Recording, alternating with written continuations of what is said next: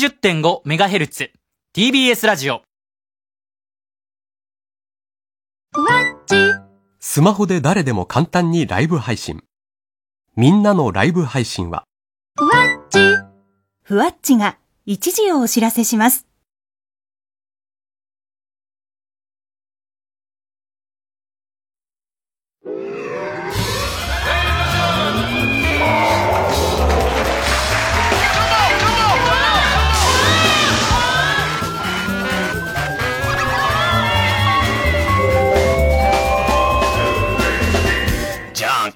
も皆さんこんばんは。爆笑問題田中裕二です。えー、健太郎ですけどね。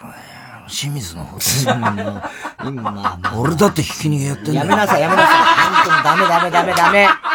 それはダメ。忘れてもらっちゃ困るよ。忘れ、いや、忘れてもらっていいでしょうし。別に。もうやってっからね、俺だって。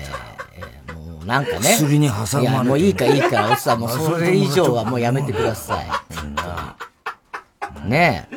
ダメでしょ。ダメだよね。ねえ。ビートたけしの鬼滅の刃。無限くら寿司。くら寿司すご無いでしょ？限くら寿司。ビートたけし、鬼滅の刃。無限くら寿司。意味がわかんない。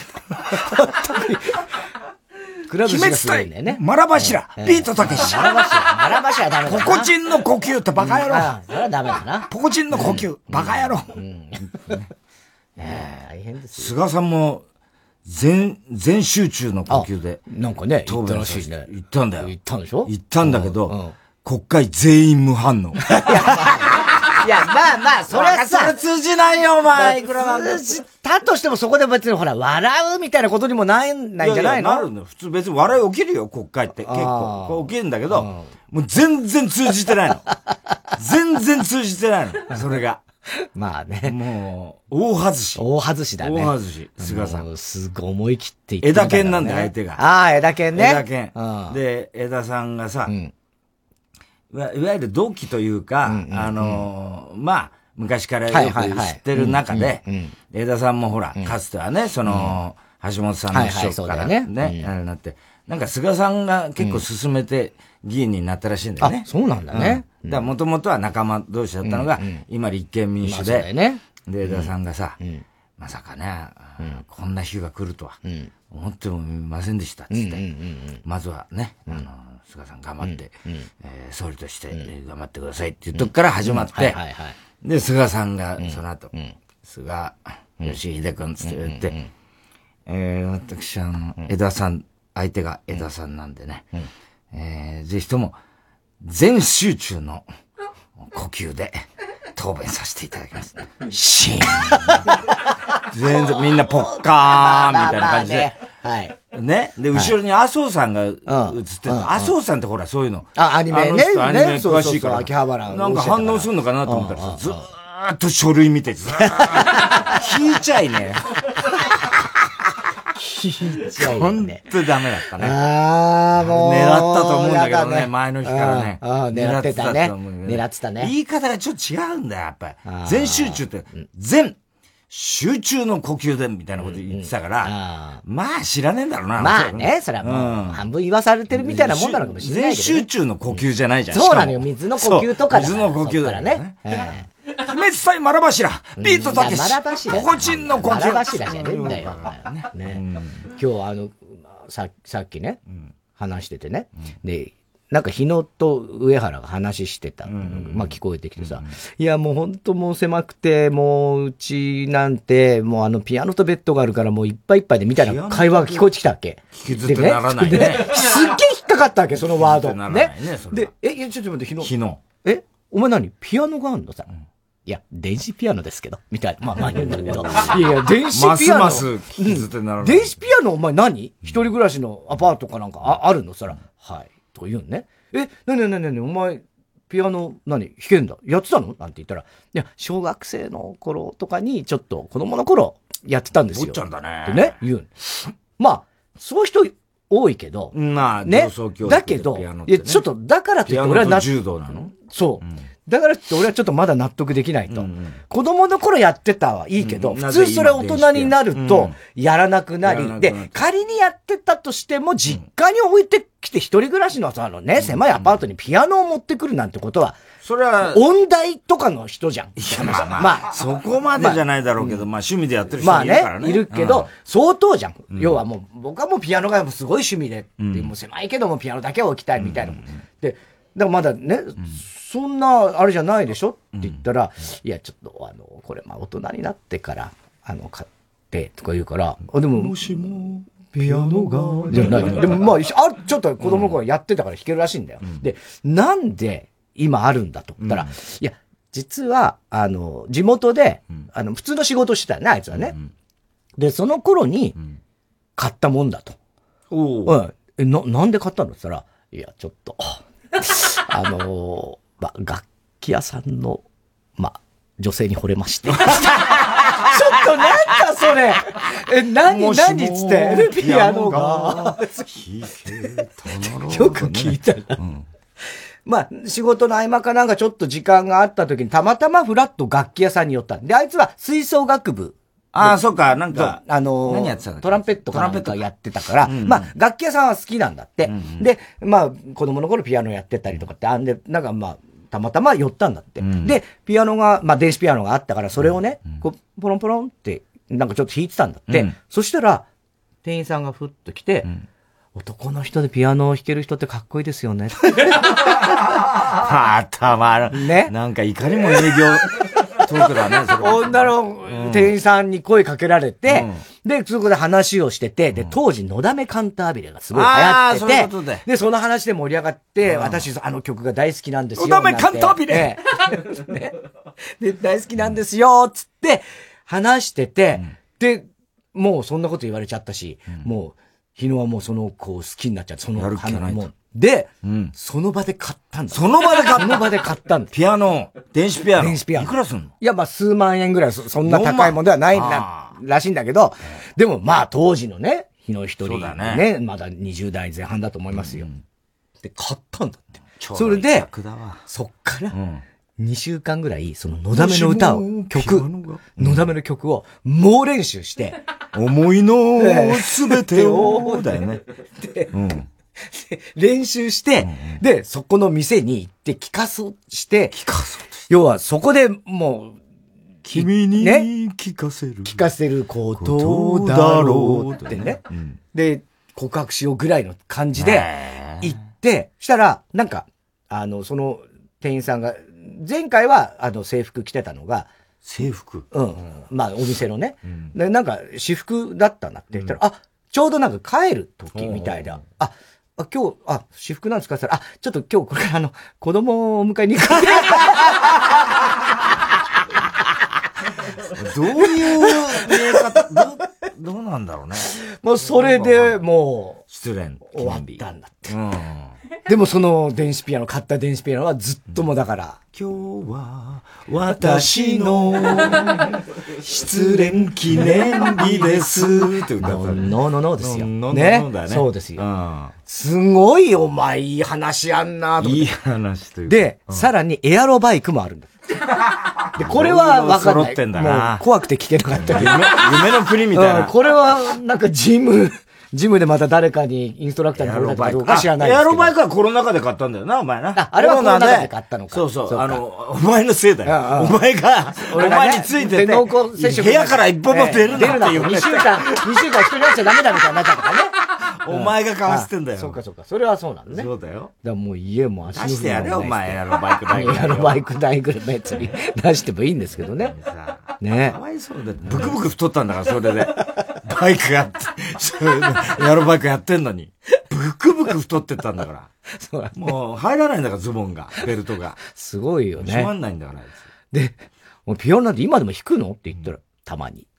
な、何弾いてんの？いやいや、もう、仕事で怒られた時とかに。なんで毎日やねショパン、ショパン。ショパン。I like ショパンみたいな感じ？小林あさみです。みたいな。それは、雨音ショパンの調べ。うん。いや、なんか、あの、なんだよ、寂しんぼのやつ？あの、なんだっけ？ああ、寂しんぼの、うん、あの、青林さんが使ったやつ。別れの。別れの、うん、歌みたいな。あるね。なんかあるじゃない。ああいうのとかをね、ポロンポロンね、やってんだって。へえ。すごいよね。全然、だから、本当にそういうこととか、全然知らないじゃん。あいつら掘ったらやっぱりいっぱい出てくるんだなと思って。うん隠し事多いからね、あいつはね。まあすごいよね。うん。ね。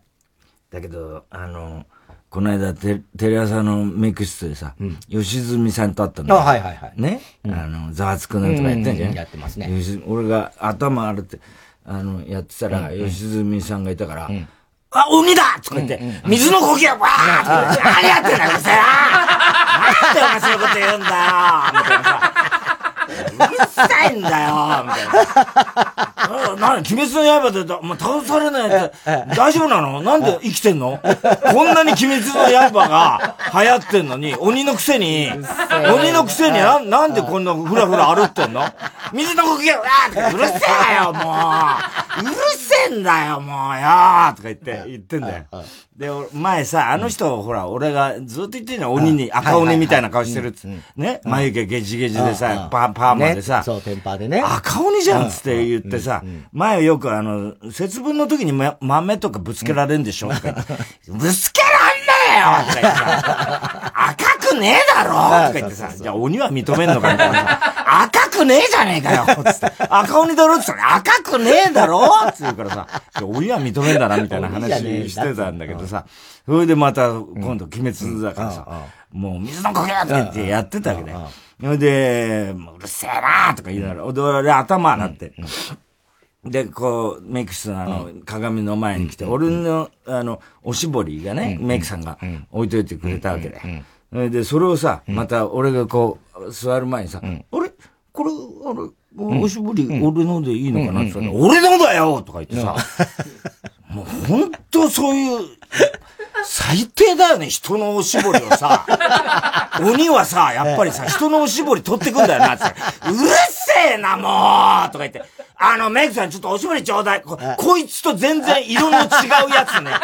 こいつと色の違うやつね。こいつと同じ色のおしぼり、俺嫌だから、って言ったらさ、赤いおしぼりが。あ、やっぱり赤鬼だった。うるせえなとか言ってさ。おかしかった。面白いな、相変わらずなうる。せえな、違うよ、鬼じゃねえよあの人面白いね。面白い。本当面白い、あの人は。昔だってほら、あの、CX のさ、渡辺和の結婚式の時ね。はいはいはいはいはい、思い出すね。ね。六本木ヒルズ。六本木ヒルズのさ、展望レストランみたいなとこはいはいはい。二次会でさ、はいもうね。俺ら行ったらさ、吉住さんいてさ、それで、居場所なさそうにしてて、俺と一緒にさ、話してたんだよね。で展望台の、あれだからさ、窓からさ、こうやって下見ながらさ、吉住さんとさ、ブツブツ話しててさ、吉住さんがさ、あの、こんな高いビルなんか作っちゃってよとか言って、こんなとこからね、あの、ヒルズ族ってのはね、下の庶民をね、見下ろしてんだよ。これ良くないんだよ。昔はね、殿様っていうのはね、高いところの天守閣にいたけどね、ちゃんと庶民のね、あの、暮らしをね、ちゃんと考えてね、そういう偉い殿様とはそういうもんなんだよ、ってそその当時、石原慎太郎がさ、あの、都知事だったからさ、お前それ親父に言えよ。さ、うるせえな。うる親父に言ってみろ、お前それ。庶民の暮らし見つめろ、この野郎とか言ってさ、うるせえなとか言って。最上階じゃないからとか言ってたからね。あれ、都知事室は正常会じゃないからね。最上階じゃないし、みたいな言ってた。散々慎太郎と俺喧嘩してた当時さ、あの、交際費がどうのこうのでさ、散々使いすぎだなんて言ってた時だったからさ、お前それ親父に言えよ、つって。いいんだよとか言って言ってたらさ、そしたら上の方からさ、おほほほ声が聞こえてきてさ、何を楽しそうには喋ってらっしゃるんですかって、ポッて上見たらさ、安倍千代がさ、ものすごい高いところの窓の山に乗ってあれはすさ、ごいな下見下ろしてたんだよ。ああれびっくりしたな。どうやって来たんだよどうやって乗ったんだ、そこに？安倍千代がさ、乳首出しちゃってさ、出してねえわ。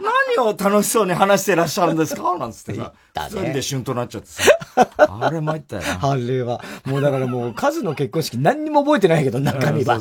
あらら、面白かった。うん。それはもう思い出すね。ね。面白いよね。面白い。本当に吉住さんは、あとだから一茂もさ、あの番組、本当あの二人ボンボン同士でねボンボンで、両方ともそのいじられた時のリアクション面白いもんね。赤くねえだろっつうの笑ったけどな。本当に。ねこの間、あのーそれこそ、あのー、あ、今日ね、宮沢さんの、うん、えー、ドキハキ3000回。お、3000回。おめでとうございますって感じでやってたんだけど、うん、この間、あの、新宿のさ、武蔵野間にさ、うん、社長がさ、あの、滅びゆくだっけ？あの、実りゆくだと思うけどね。滅びゆくじゃなかった。実りゆくだと思う。実りゆくか。うんうん、あの、ヤギ。はい。ね、うちのマネージャーのね。ヤギとまんじゅうの。はい。映画をね、俺も見てんだよ、DVD。まあまあね。ね、見てんだけど、あれはね、やっぱあなたね、映画館で見なきゃダメって言われて。社長に。社長に言われて。そうだよねとか言いながら。あの、何回見るだよ。嫌だなとか思いながらさ、ね、新宿武蔵野間行ったんだよ。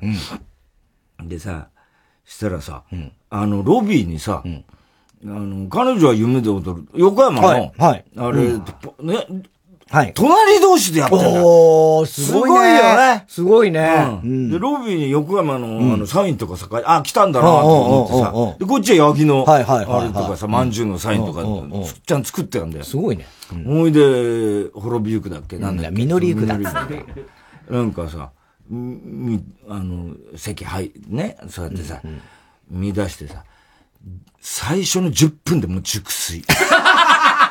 いやいやいや。はよく寝たな。よく寝たな、じゃないでしょ。よく寝た。いや、まあそれは一回寝てるけどマスクいいね。あの、マスクあるから、もう、ね、寝てんの分かんないんだよ。知らないけど。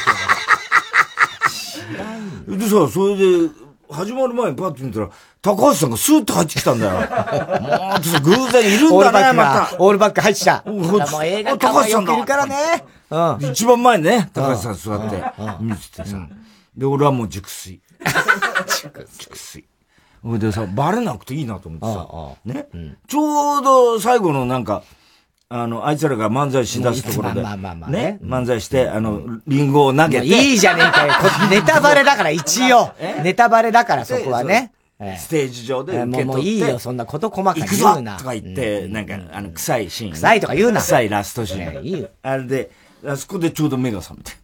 ちょうど目が覚めて。あそこでさ、ね。眠りゆく。眠りゆく。眠りゆくじゃねえか。実りゆくだよ。でもあれ、グリムスパンキーのあの曲はいいよあれは最高ですよ。ちょっと本当相当いい曲だよね。いい曲だね。いい曲だよ。本当に聴けば聴くほどあの曲はね。あの曲はいいですよ。めちゃめちゃ名曲。うん。もう、だからなんか、腹立ってくるもん、あの曲が。カントリーね。そうそう。あの曲すげえ良くて、なんか、聞けば聞くほどなんか、ちょっと腹立たしくなってきて、なんか。まあ、腹立たしくはないけどさ。すごいいいよね、あの曲ね。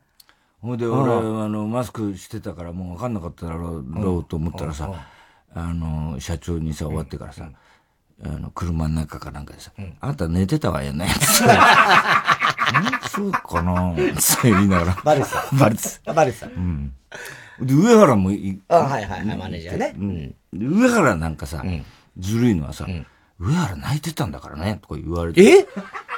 そうなんだ。やっぱ上原もやっぱ、あいつもさ、ほん。と漫才師だからね。そう、きちんと来ちゃうのよ、とか言ってさ、あなた寝てて何なの？って怒られて。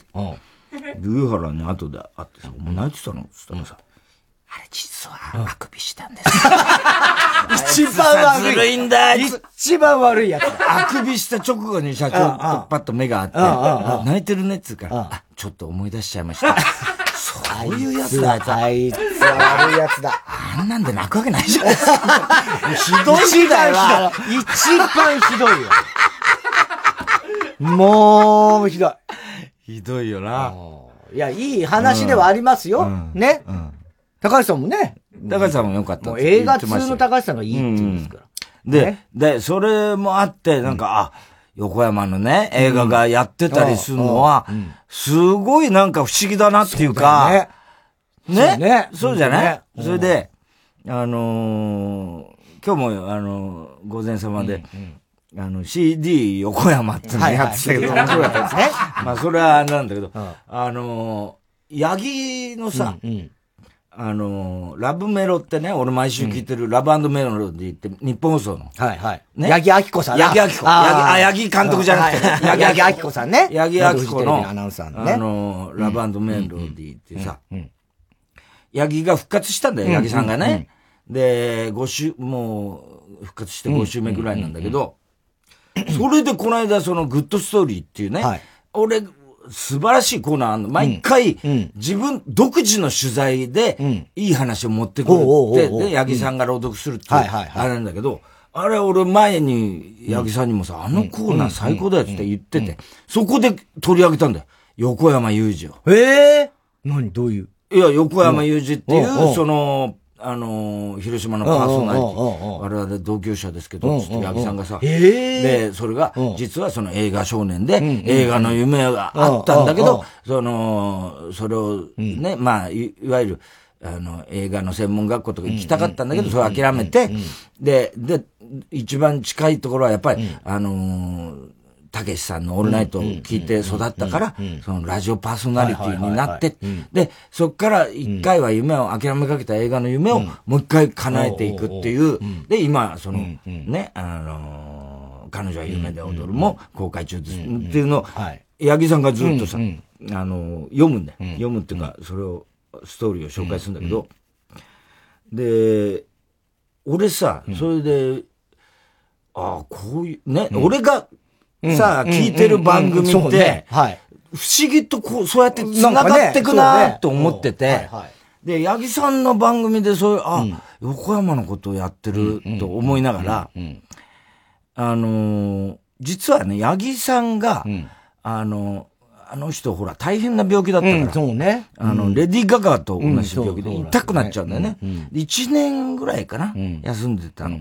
で、俺 LF あれ偉いなと思った。ら1年ずーっと大役で清水みっちゃんがやったりなんかしてて、繋いでたんだけど、八木さん帰ってきて、最初復活の時とかもう感動的だったの。磯山がは仲いいから、あの、見に来てたりなんかしててね。ほんで、あの、東島ちゃんってね、あの、LF のエース、め絶対エース、えエースっていうかさ、あれが若いのにさ、しっかりしてんだよ。で、あの、昔原田龍二も、はいはいはいあの、浮気の復活した時にさ、もう泣きじゃくる原田龍二をさ、泣い、泣いちゃダメですって叱りつけたっていうさ、もう見事な、あれなんだよ。原田さん、今日は泣いちゃダメですとかなんか言うと怒られてんだよ。すごい若いんだよ、まだ。で、それが、八木はほら、ヘロヘロしてんじゃない？またさ、相変わらずなんだよ。だからそれがまた安心するんだけどもうど必ず噛むからね、八木って。で、だって昔、前に、俺、八木さんがあの、植物育てるコーナーがあるんだよ。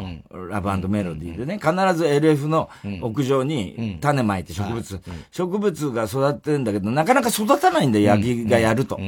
ほいで、あの、な夏休みかなんか、あ、三谷の芝居かなんか出るんで、2週ぐらい休んだ時に、大学でいろいろ、小串塩の塩だとかさ、なんかやってた時に、俺その時も聞いてて、あ、目が3つ出ましたね、なんつって言ってたから。で、八木さんと俺、テレ朝でほら、一緒に番組やったじゃない？あの時に、楽屋に八木が来たから、あの、知らないだろうと思って、あの、八木さん、今目3つ、三つだから、つったら、え、私っつったからね。お前は妖怪なのかって。え、私とか言ってさ、そんなわけないじゃんっつってさ、びっくりしてんだよ。え、私今目が三つあるよって言ったら、私っつったから。そういう人だから、八木亜希子って。おかしいだろ、どう考えても。妖怪なのかっていう話で。じゃない。で、その、あの、2週前ぐらいに、あのー、八木さんの本を紹介するね、あのマイブックのコーナーってのあるんだけど、それで紹介してたのが、身を尽くし料理長なんだよ。はいはいはい。ね、で、それはなんでかっていうと、あの、や、自分が、あの、いつもは、あの、番組からの推薦本を八木さんが読んで紹介するんだけど、あの、ずっとほら、あの、病気で寝てたりなんかして苦しかった時があるから、その時にずっと本を読んでたから、その時出会った本を、ここ何週か紹介してんだけど、その中の、やっぱ一押しっていうか、それが身を尽くし料理長で、で、家で偶然本だ箱にあってお母さんかなんかが読んで、それを手に取って読んだらハマって、で家でその身を尽くし料理長のね、料理を作ったりなんかしてたんで、そのシリーズをね、読んだんですっていう話を、その横山のグッドストーリーの2週前ぐらいにやってんだよ。だけど、おそらく八木さんは、その今、話してる横山裕二が、その三つし料理長の映画に出てるってことは、知らずにやってるんだけど、そういうの俺は全部わかるわかるよね。おーとか思ってんの？多分、日本中で俺だけだと思うんだよ、ね。だけじゃないかもしれない。まあまあでもね。うん。確かに、ね。いや、でもほぼ俺だけだと思う、まあね。うん。ほいで、あこういうつながりって面白いなと思ってて、で、今日もドキハキでさ、あの、宮沢さんがね、ああと、そもそもはだよ、宮沢さんのをずっと聞いてた時、まだ横山と宮沢さんが、その、で、横山この間、あの、九州行って、あの、舞台挨拶で、九州行って、大阪行って、あの、舞台挨拶回ったんだって。で、その時に、まあ、三好さんとは会えなかったんだけど、しそ丸とは会って、で、二人でなんか夜中、ストリップ劇場行ったらしいんだけど、まあ、それはいいとして。それはいいとして。映画、まあ、映画もそういうね、あれだからね。ほいで、あのその、三沢さんのところに、高田薫先生ってね、あの、身を尽くし料理長の作家の女の人ね。実はずっとドキハキリスナーなのね。高田先生って。っていうのは、最、一番最初の作品、あの人ライトノベルかなんか最初と、あの書いてて、そっから普通の小説に移行したんだけど、その最初の作品が全然売れなくて、で、それがもう何十年ぐらい前なのかわかんないけど、まだ俺も聞いてない頃。宮沢さんのドキハキに、朝食を作って、あの、みえちゃんに持ってきてくださいみたいなコーナーがあったんだ。で、その時に、高田先生が、実はつって大ファンなんで、で、私この間小説出したんですけど、全然売れなくて、つって、読んでもらえますかつって、持ってきたんだって。あ、そう。で、それが素晴らしくて、宮沢さんは、番組で何度も紹介して。そうなの。だから、いつもメール、高田先生からのメールが、その後もうベストセラー作家になる。で、それは、角川春樹が、要するに角川さんがその、売れなかった小説を見つけて、で、春樹文庫で、身を尽くし料理長を始めたわけ。そっからのベストセラーぶり。で、なおかつ、ね、角川さんとも話したじゃん。自分で100冊買って、各書店に売り歩いたんだよ。社長がだよ、春樹文庫で。で、そういうこともあって、まあ、ベストセラーになるんだけど、はい、その間ずっと高田先生っていうのは、うんうん、あの、しょっちゅうメールを、うん、あの、三好さん三好さんそれ読んでるわけ。うん、だから、俺は、あ、身を尽くし料理長ってあ,、あるんだと思って、それで身を尽くし料理長を読んだわけ。今回の映画のどの本の前にね。うん。前に。で、商い静電、金と銀と今やってんだけど、それも面白いんだよ。で、その、それがあって、そうこうしてるうちに、横山が小説を書くってことになった。ね。あの、なんだ、本日、あの、なんだっけ、ふるさとは本日も晴天なり。ね。あれを横山が出すと。で、それは、あの、春樹文庫から出しますってことだよね。角川さんの古文だから。で、その担当が、なんと、高田薫さんの担当と、同じ岡浜さんっていう、みあの、横山の担当になった人、同じな人なのよ。で、そのうちドキアキと、なんかやりとりするようになって、横山と宮沢さんがね。で、宮沢さんのこと嫌いだと、なんか横山に、俺は仲良くなりゃいいなと思ってんだけど、実はその間に、その、担当の岡浜さんっていう人は、両方と接して、そうやって繋がっていくわけ。へえ、すごいね。そういうのもすごく不思議で、なおかつ、それがさ、結局、角川映画になるわけじゃない。で、角川映画になって、あの、なんつうの？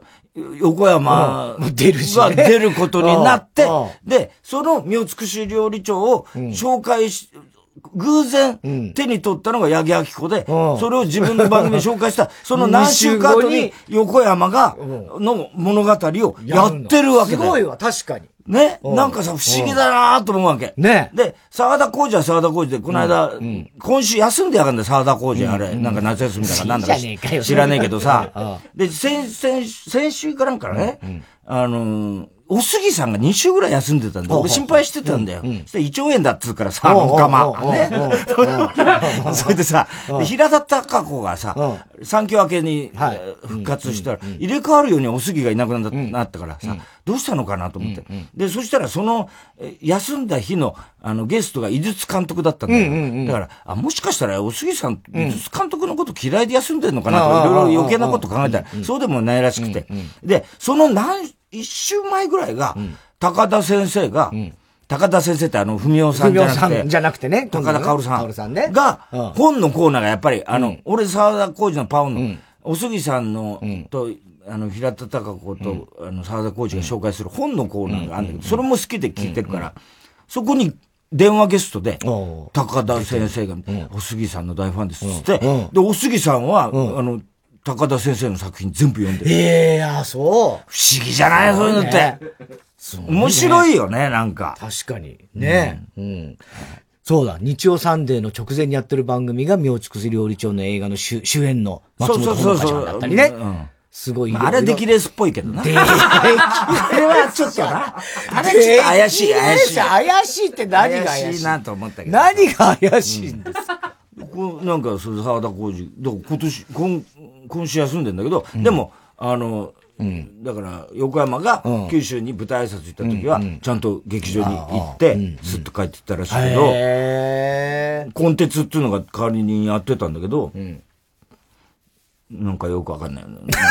まあ、そいつも、まあ、別にいいんだけど、うんそういう、なんか、つながりって面白いな。いいね。うん。本当でもなんか、そうね、だからよ偶然なんだよねうん。全部。偶然だけど、なんか、ただの偶然って感じもないっていうか。ね、うんあの、日曜三世にさ、うん。横山と一緒に、角川さねんが来て、角川春樹さん来てくれてね。横山、うん。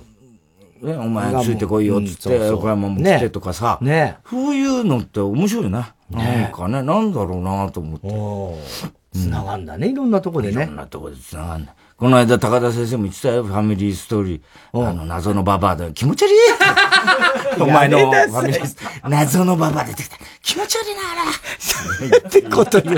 なんてこと言うんですか。この間、サンジャポでさ、うん。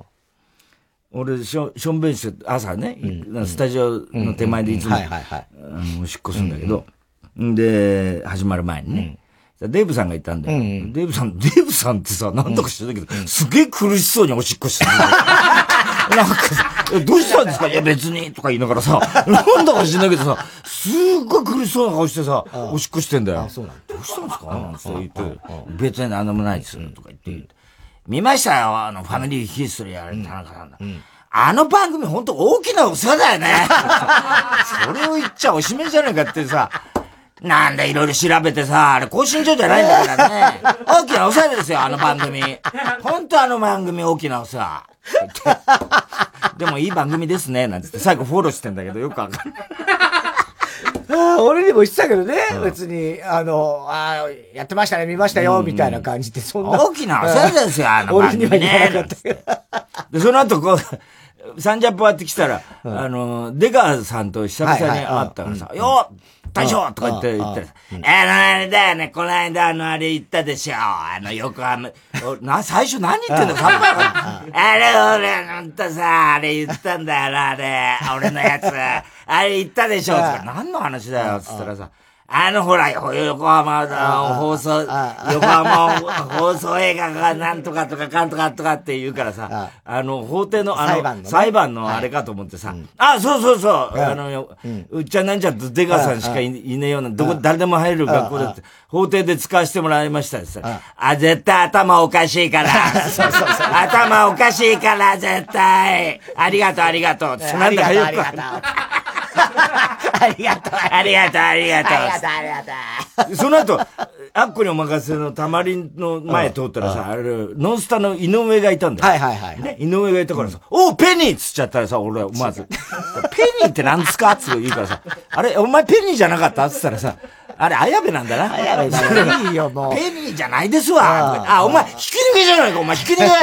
ひき逃げやんだろ、お前、今日。とか言ったら、違う、ちゃうわ、もう、ひき逃げと、当て逃げや、とか言って。あと、お前、なんか焼肉焼いたろ、とか言ったらさ、もうさ、石田がさ、よう覚えてまんな、ほんまに次から次へと。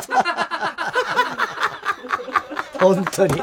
そう。そんなことばっかよう覚えてまんなって言ってたけど。真っ白な服着てる。真っ白な服着てる。わけわかんないよね。なんだあの白さそう。だからこれ間その伊藤健太郎くんのさ、やつをね、あっこに任せでもや、当然やってて、俺はちょっと見れなかったけどね、日曜さん。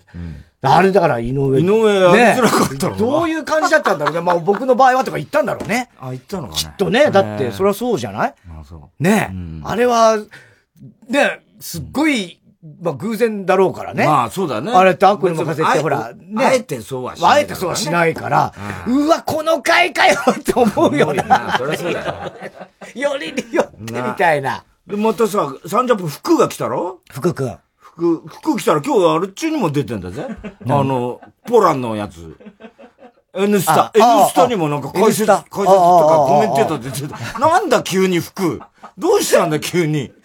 服が来た、服が来たって言ってんだよ。N スタで。まず、服さんとかくんとかでしょ？今はもう。服さんつってたけど。服さんつってた。服さんってことはね。服さんもおかしいよね。おかしいよね。山田くんはもうね。山田くんなんて、山田くんなんだから。付けされてんだと、年下からねいいんですよ、福くん。福くんでいいんだけど。ね福が。そうだ、福くんも久しぶりに会って。久しぶりに。ね楽屋挨拶来たからさ、お前チンゲ生えたのかって言ったら、もう小児ぶりですね、そういうの。小学校2年生ぶりです、それ言われたの。本当に丸物あの頃にさ、いいともに毎週のように出てたからね。そうそう。で、その時に我々と一緒だったから、もう、太田さんが毎週毎週。俺は子役には厳しいからね。服。チンゲ生えてるのかみたいなことチンゲも生えてないだから。言ってたよ。童貞だろ、お前ら。当たり前なんだよ。ひどいんだよ。セクハラパワハラ。複雑な顔してこっち見てたそう。複雑な顔して。本当これは訴えた方がいいのかしら？顔してな。いや、そうだよ。本当に。あれは本当もう。まあでも俺もね。大人になったらある服な。大人になったよ。まあね、高校生だから。それはもうね、当然なんだろうけどさ、しっかりしてるよ。野球やってるって言ったら、まだ。あの、野球やってんだよね。そうそうそう。野球があの、そうやってて、左でピッチャーでね。ああ。そうなの。そうそうそう。でもやってんの？さ、え、まだやってまた隣の子はしっかりしてるから、また服はちょっとぼーっとして見えちゃうんだな、あれ。あ、この間ね。必ず隣にいる同い年の女がしっかりしてんだな、そうそうそう、本当に。芦田愛菜と、そう。必ずそうなんだよね。セラマ、マリカちゃんだっけ？うん。で、すごいね。しっかりしてんだよ。17歳でさ、もう喋り方と内容がもう大人。うん。だって4年前のあの大統領選挙の時は、そうそうそうお前いくつだったんだって。小6ぐらいなんだよ。すごいよな。私は、私はヒラリーだったんですけど、みたいな。すごいよね。どんなやつだよ。知らないだろうっていう話。言ってる内容別に池上さんとそう変わ変わんないんだよ。別に。すごいよね、あの子はね。はい。さあ、それでは、そろそろ参りましょう。火曜ジャンク爆笑問題カーボーイ。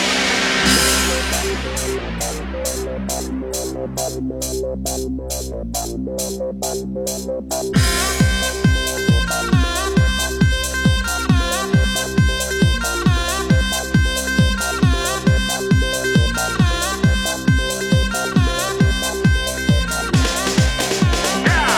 めましてこんばんは、爆笑問題田中裕二です。太田です。今日は東京はね、えー、朝のうち雨が残ってましたけど、まあ昼からは晴れたり、まあところによって小雨がパラついたところもあるみたいですけどね。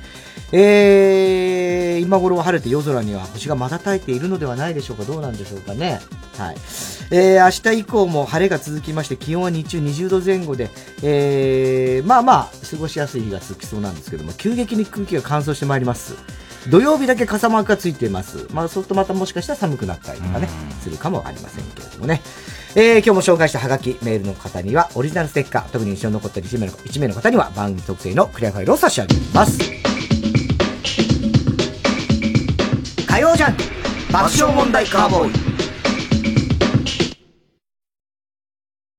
TBS ラジオジャンクこの時間は小学館中外製薬三和シャッター総合人材サービス新生梱包他各社の提供でお送りします自由じゃないとか、孤独だとか、自信がないとか。この作品の熱気に触れたら、どこかに消えた。すべての思いにきっと響くジャズ漫画待望のアメリカ編ブルージャイアントエクスプローラー第1集小学館面接って何を見てるんでしょうか？中外性欲は僕のどこを見てるんですかね？難しい質問だな。でも一つだけ言えるとしたら、中外製薬はあなたの中と外を見ています。マスター、本気ですか？佐藤健です。クリスピーサンドの新商品、クワトロフォルマッチがチーズ好きの舌をうならせているらしい。4種のチーズアイスクリームに蜂蜜ソース？どれどれ。おお、絶妙。クリスピーサンド、クワトロフォルマッチ新登場。ハーゲンダッツ。905FM 954AM TBS ラジオ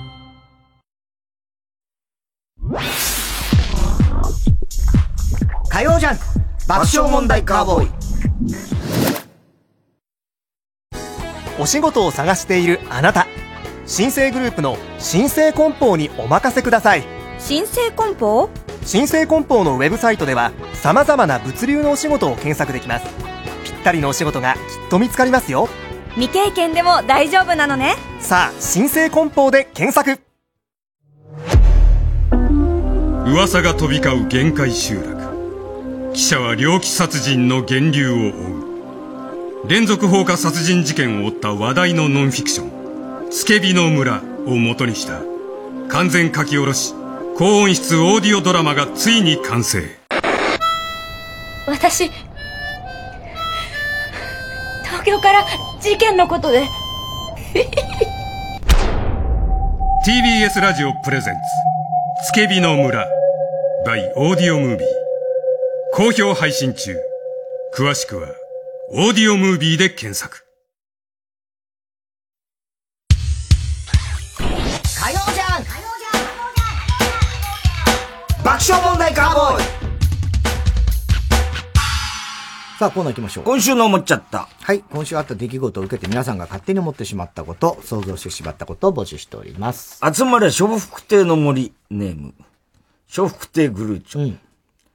太田さん、チコちゃんに片玉を絞られたい人。こんばんは。なんでされたくないわ。キム兄だからね、あれ。キム兄だからね。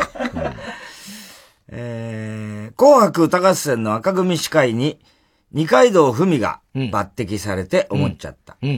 二階堂ふみは、紅白歌合戦の記者会見で、これを機に、司会業ふみとして頑張ります。宣言すると思う。言ってほしいね、これね。言ってほしい。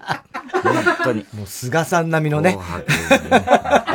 全集中の呼吸でぐらいのね。感じになるかもしれないね。全集中の呼吸。あの、なんとか、あれはな、北海道のあいつが。大泉洋。大泉洋そう。白組。白組。でで、うっちゃん。うっちゃん。うっちゃんすごいな。ねそろそろ俺んとこ回ってこねえかな。回ってこねえよ。だから、紅白の司会とかお前やるわけないでしょ。お前の。どうして まず、時間とか、もう一番、その巻かなきゃいけない番組に一番ふさわしくないよね。考えたら。その、時間通りにちょっと待って、なんで内部でそうやって。一番離れてるよ、ね。なんかマイナスキャンペーンみたいな。いや、別にマイナスキャンペーンをした。いや、それやるんだったら、その、すげえ嬉しいよ。やってほしい。いや、もう大喜びするけど、よくよく考えたら、ね。もう本番始まちょっとまあ、そんなことはいいんだよ。そんな言わなくていいこと。ぶっつけでやってみたらさ、めちゃくちゃにしたら面白いじゃないか。それ、まあ、最近に、それ手前まで言っちゃダメだろ、それ。何？最近？先に、最近じゃないよ。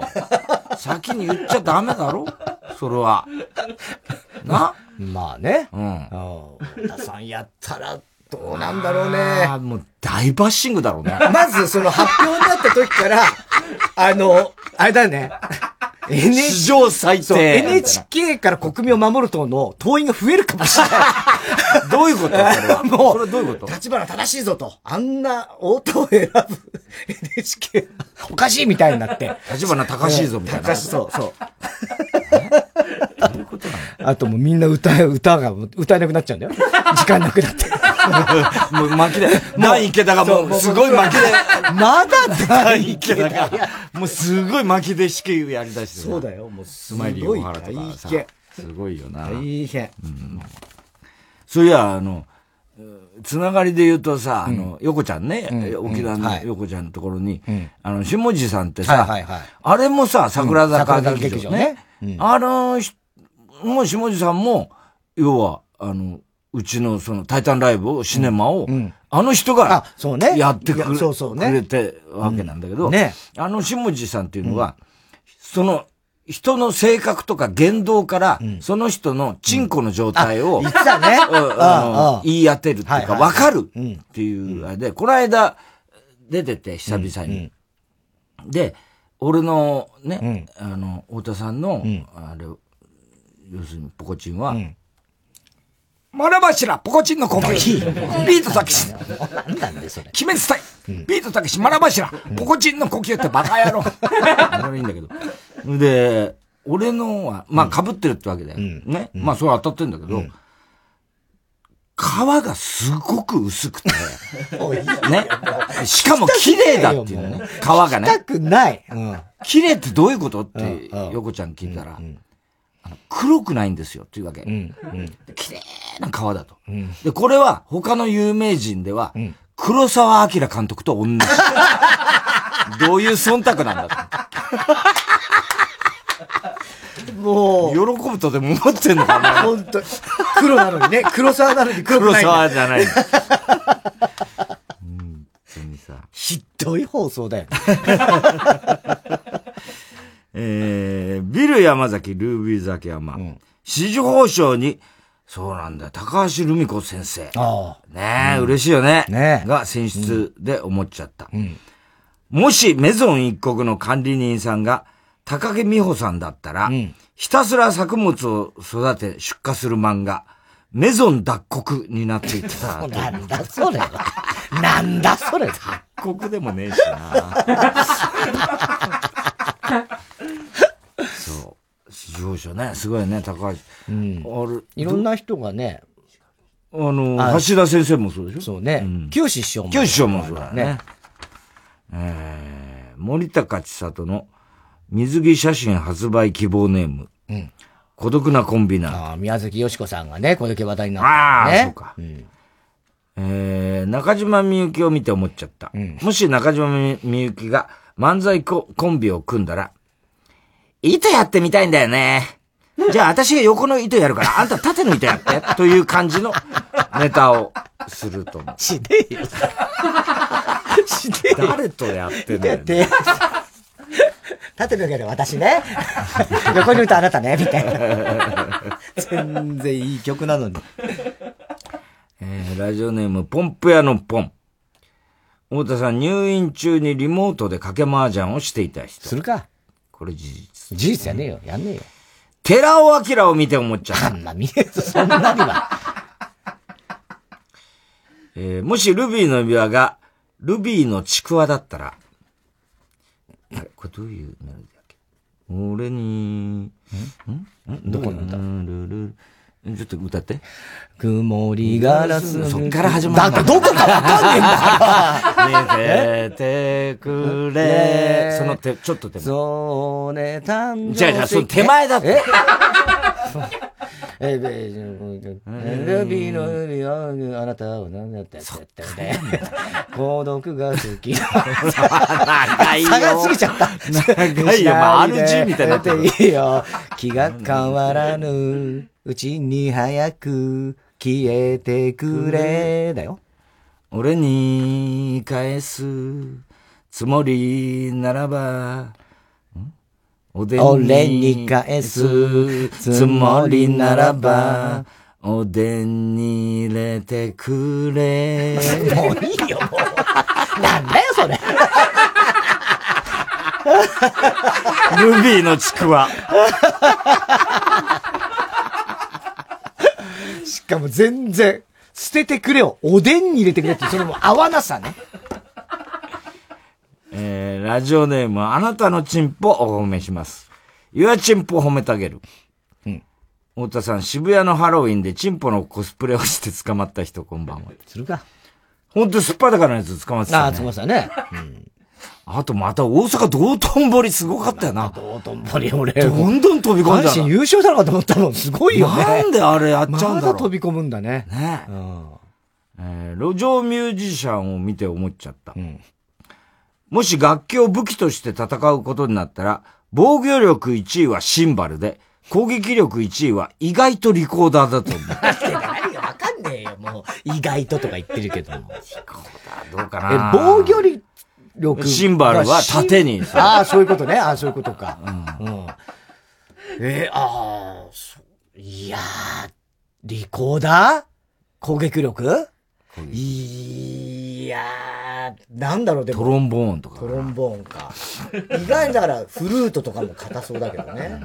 バイオリンでボコンってやつ。もう一発じゃないかな。まあね。そうね。うんドラムのスティック。まあでもちょっと弱いよね。細いからな。和太鼓だったらね。あー和太鼓のバチだったらね。バチだったねうん。僕って笑福亭だったっけネーム。笑福亭ぐらい。知らねえよお前勝手に言ってるんだよよ。えー、太田さん。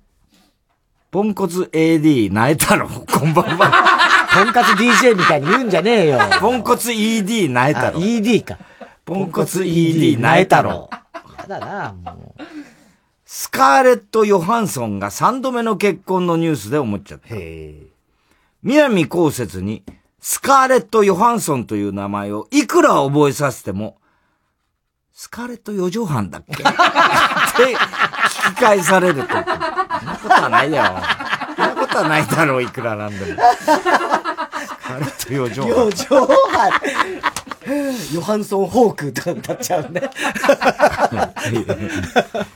えー、ラジオネーム、小栗旬辻太郎プレゼンツ、桂文鎮、愛の不時着。文鎮師匠がねね、セスナ。北朝鮮に不時着しね、セスナ乗るからあの人は。ね。面白いな、それうん。えー前にしそ丸が愛の不時着の話をし、だ、誰か、あの、アシスタントの宮子ちゃんから振られてて、あら、面白いんですわ、つって、しそ丸を見てなくて、でも、大体知ってますわ、あのーあれやろ、あのー北朝鮮の人が韓国に来ちゃう話やろ？って。それ脱北者、ただの、ただの脱北じゃねえかと思って。太田さん、川中美幸がゲップした瞬間に、近所に高価格スモック警報を出す二石省庁。もう何言ってんのよ。こんばんは。はい。10月29日、つんく52歳の誕生日で思っちゃった。シャ乱Q のメンバーって、エロいことを考えている時にいきなり話しかけられた時、間違ってつんくのこと、クンニって言っちゃったことが あると思う。ない。ない。えー、島尾真帆さん応援ネーム、広田つの改め、初代広田つの。太田さん、情熱的な前儀に定評のある、前儀界の松岡修造、こんばんは。言ってんのも世界の終わりの曲を聴いて思っちゃった。世界の終わりのピエロの人って、テレビ局内を歩いていたらスタッフから、あ、上野さんおはようございます楽屋こちらになりますと声かけられたことう。が。ないです。それはあるわけないでしょ本当に。ね。DJ ラブね。うん。えー、おはがきは郵便番号 107-8066TBS ラジオ火曜ジャンク爆笑問題カーボーイ。メールアドレスは爆笑アットマーク tbs.co.jp。今週の思っちゃったの係までお待ちしております。火曜ジャンク爆笑問題カーボーイ。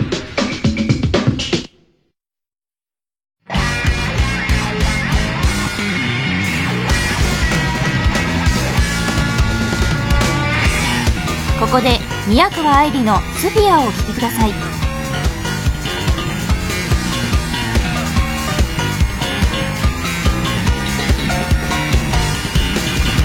こまでもないものねだだりしてばか君だけの証明を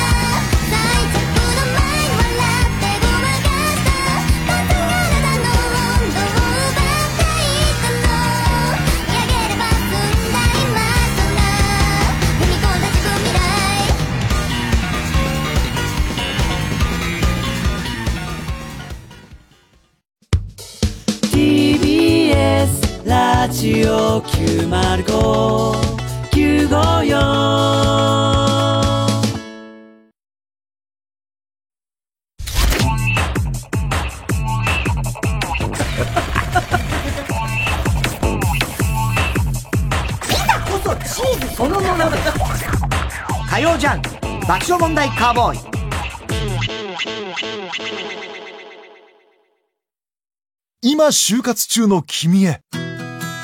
大丈夫。この経験できっと君は成長している。悩んでいるなら一度三話シャッターを訪ねてみてください。悩みを乗り越えた先輩たちが笑顔で活躍しています。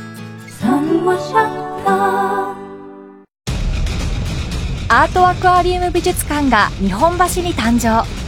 累計来場者1000万人を超え夏の風物詩として愛されてきたアートアクアリウムがアートアクアリウム美術館としてオープン。年間を通じて楽しめ美しい金魚の生命を五感で楽しめる演出を施し来るたびに新しい発見をお届けします。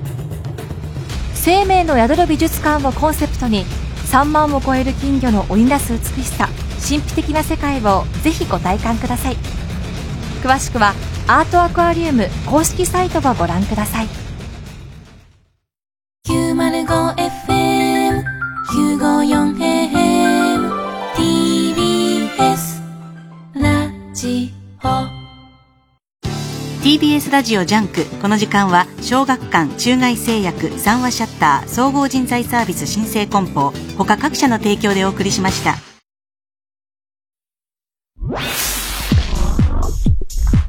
火曜ジャンク爆笑問題カーボーイ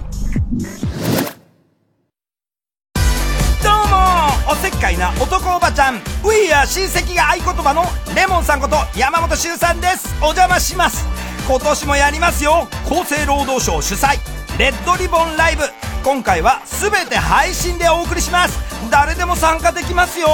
押尾幸太郎くんとか三浦雄太郎くんさくらまなちゃん青井空ちゃん小庭くん馬場桃子ちゃん堀くんほか豪華な出演者と HIV エイズのこと我々の命のこといろいろ話していきたいと思います。そうもう15年もやってます。関係ないよ。なんて人いませんよ。そこでウェビナーとしてレッドリボンライブに参加していただけるあなたのお申し込みお待ちしております。チャンスチャンス。詳しくはレッドリボンライブ .net を検索してください。これを今聞いてる人運命かもしれません。お申し込み待ってます。レッドリボンライブ。後ろシティの金子学です。明日は大義です。11月24日から27日までザ・高円寺2で後ろシティ単独ライブ出来たてのバランスを開催します。今年の見どころは例年以上に小道具にこだわったコントがあったりしますので皆さん楽しみにしててください。はいそして今年もオール新作になっておりますのでその辺も楽しみに見てください、そして今回はライブ配信も行います。ライブ配信チケットは絶賛販売中。詳しくは TBS ラジオイベントページをご覧ください。毎週水曜深夜0時から放送中。後ろシティ星のギガボディも聞いてね。俺たちがコメディアンだ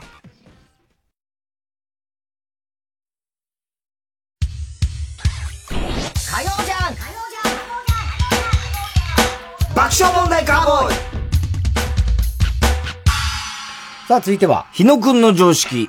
はい、真面目なんだけど少しおかしいところが目立つタイタン入社1年目。まだ1年目 ?2 年目になった？まだ1年目か。はい。えー、日野マネージャーのいろんなお話です。久々ですね。ねえー、ラジオネーム、オーシャン。うん。おい、日野。お前、平行いたろしてません。俺がしてないんだからお前だろ？いいえ、してません。この車の中に俺とお前がいないんだからお前が平行いたんだろ。してないって言ってるじゃないですか。じゃあなんでこんな臭いんだよ。知りませんよ。自分でしといてあえて臭いとかいうパターンもありますからね。太田さんじゃないんですか腹の立つ。お前学生時代のあだ名、ヘリクソ野郎とか前言われてなかったか？下手けによ。なんてこと言うんですか僕の学生時代のあだ名は、スカンクですよ。お前、へこいてんだよね。誘導呪文ずるいじゃないですか。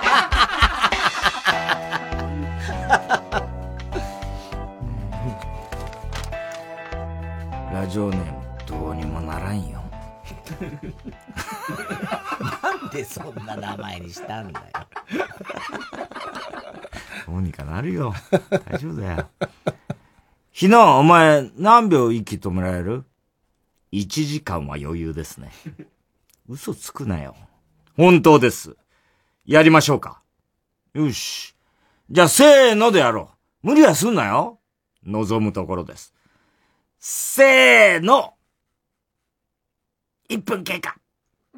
もう1分ですか余裕ですね。ん？このまま1時間行きましょう。ん？ん？日野、お前喋ってる？ええそれがどうかしましたか？いやいやいや、息止めてんのに喋れないだろう。ああ、これは目で喋ってるんですよ。目は口ごとに物を言いますからね。すごいな、お前。ええですから、余裕で、失敗してんじゃないか、お前。口ほどにもないやつめ。ちょっとあの時は目で言ってましたから。じゃあ目ほどにもないやつめ。っていうか、化け物。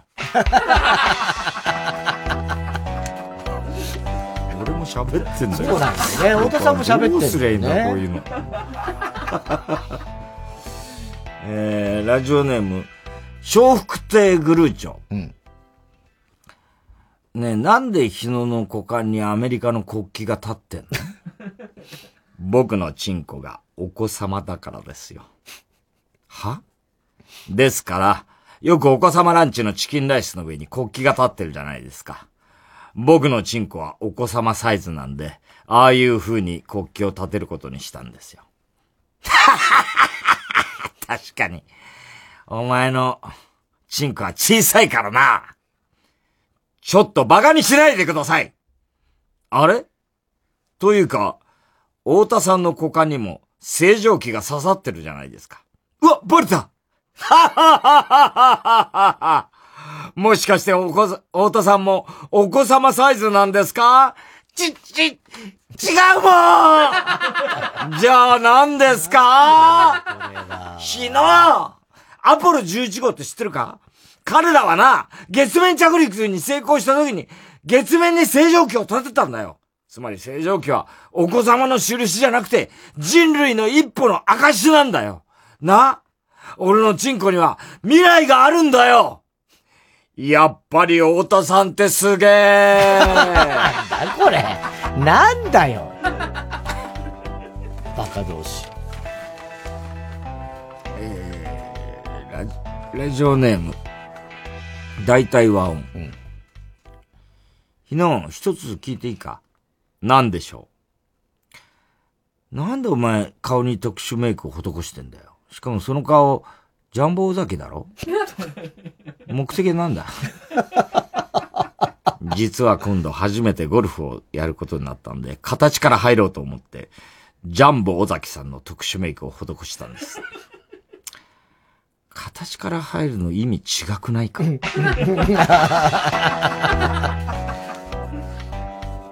殊メイク。えー、ラジオネーム、笑福亭グルーチョ。多いね、今日。え、なんで日野の周りに女子高生が集まってきてんの？今日は日野のオープンキャンパスなんです。どういうこと？ですから、将来日野みたいになりたい学生が、この日だけ僕を見学できるんですよ。え？そら貴重じゃないか。これによって女子高生の皆さんが、もっともっと日野の関心を深めてもらえるんじゃないかなと思ってるんですよ。本当に日野は真面目だな。っ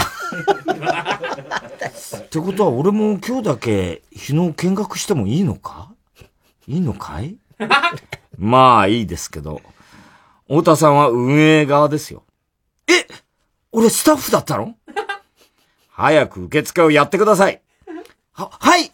皆さん、こちらにお並びください 終わり。たったってってーんでじゃねえよ。なんだよ、これ。ああ。えー、おはがきは郵便番号 107-8066TBS ラジオ火曜ジャンク爆笑問題カーボーイ。メールアドレスは爆笑アットマーク TBS.CO.JP 日野くんの常識の係までお待ちしております。TBS ラジオ今週の推薦曲、マイムで、夢に、夢見心地、フィーチャリング、マコ・マレッツ。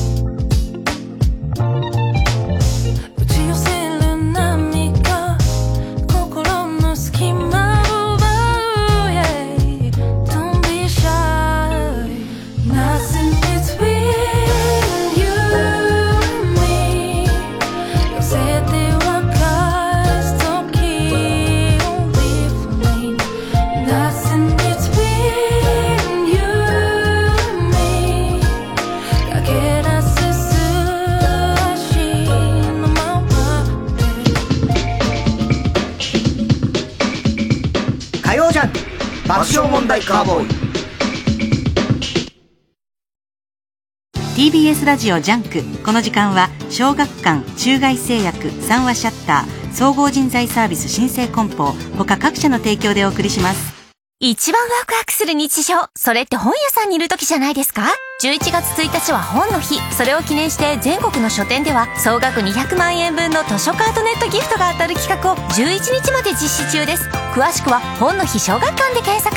本屋さんに足を運んでみませんか？小学館は本の日を応援しています。三井住友信託銀行主催 TBS ラジオ公演「私遺産」忘れられない人がいる残しておきたいものがある守り続けたいことがあるあなたが誰かに伝え残したい人物ことを400字でご応募ください締め切りは11月30日私遺産で検索小木栄一です。南部ひろみです。崎山俊也です。セッション22のスピンオフプログラムがスマホ用音声配信アプリ耳タブでスタートしました。名付けて、崎山俊也南部ひろみの大人の社会科見学。第1弾は埼玉県のわらび西川口編です。スマホ片手に同じコースを歩くのもおすすめ。ぜひ聞いてください。火曜ジャンク爆笑問題カーボーイさあ、続いては太田さんがタイトルを適当に言って始まったコーナーね。内容は自由でございます。太田さん、まずは？森の裁判。はい、森の裁判。森の裁判。姫伝いまな、まな柱。ビートたけし。何回言ってんのポコチンの呼吸。バカ野郎。ラジオネーム、笑福亭グルーチョですよ。今日多いね。もっと多い。バッファローに住居を荒らされた動物たちが、損害賠損を請求。あーバイソン。ね。バイソンと何？バッファローと同じなの？違う。違うね、なんか違いがよくわかんないね。バイソン。バッファローって言うと、まあ、水牛は水牛なんだかな。どうなんだね。水牛じゃないのかな。バッファローは闘闘牛でもねえか。バッファロー。なんだろう、バッファロービルズのあの、マークを見ると、うん。もうちょっと近鉄バッファローズもね。う、近鉄バッファローズは、もうちょっと起きてる、起きてる感じするんだよね、うん。角が。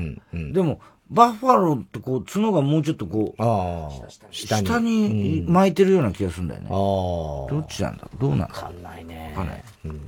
えー、ラジオネーム、長田町三丁目。おしどりの夫婦による、泥沼の離婚裁判が、ワイドショーを賑わしそれは賑わすだろうね。あのおしどり夫婦がだよ。泥沼の離婚裁判になってんだよ。これはおしどりなのに。ゴリゴ13。これ横山のところですよ。森のテレビ局の報道記者であるヤギは、取材で森の裁判を傍聴しに行くのだが、我慢できず傍聴券を食べてしまうので、絶対に傍聴できない。ダメでしょ。別の動物に行か大事せないとな手紙も食べちゃうからね。食べちゃうから、もう向かないよ。えー、ラジオネーム、金子ちゃん。被告の猿は、裁判長がよそ見をするたびに、歯茎を出すいたずらをする。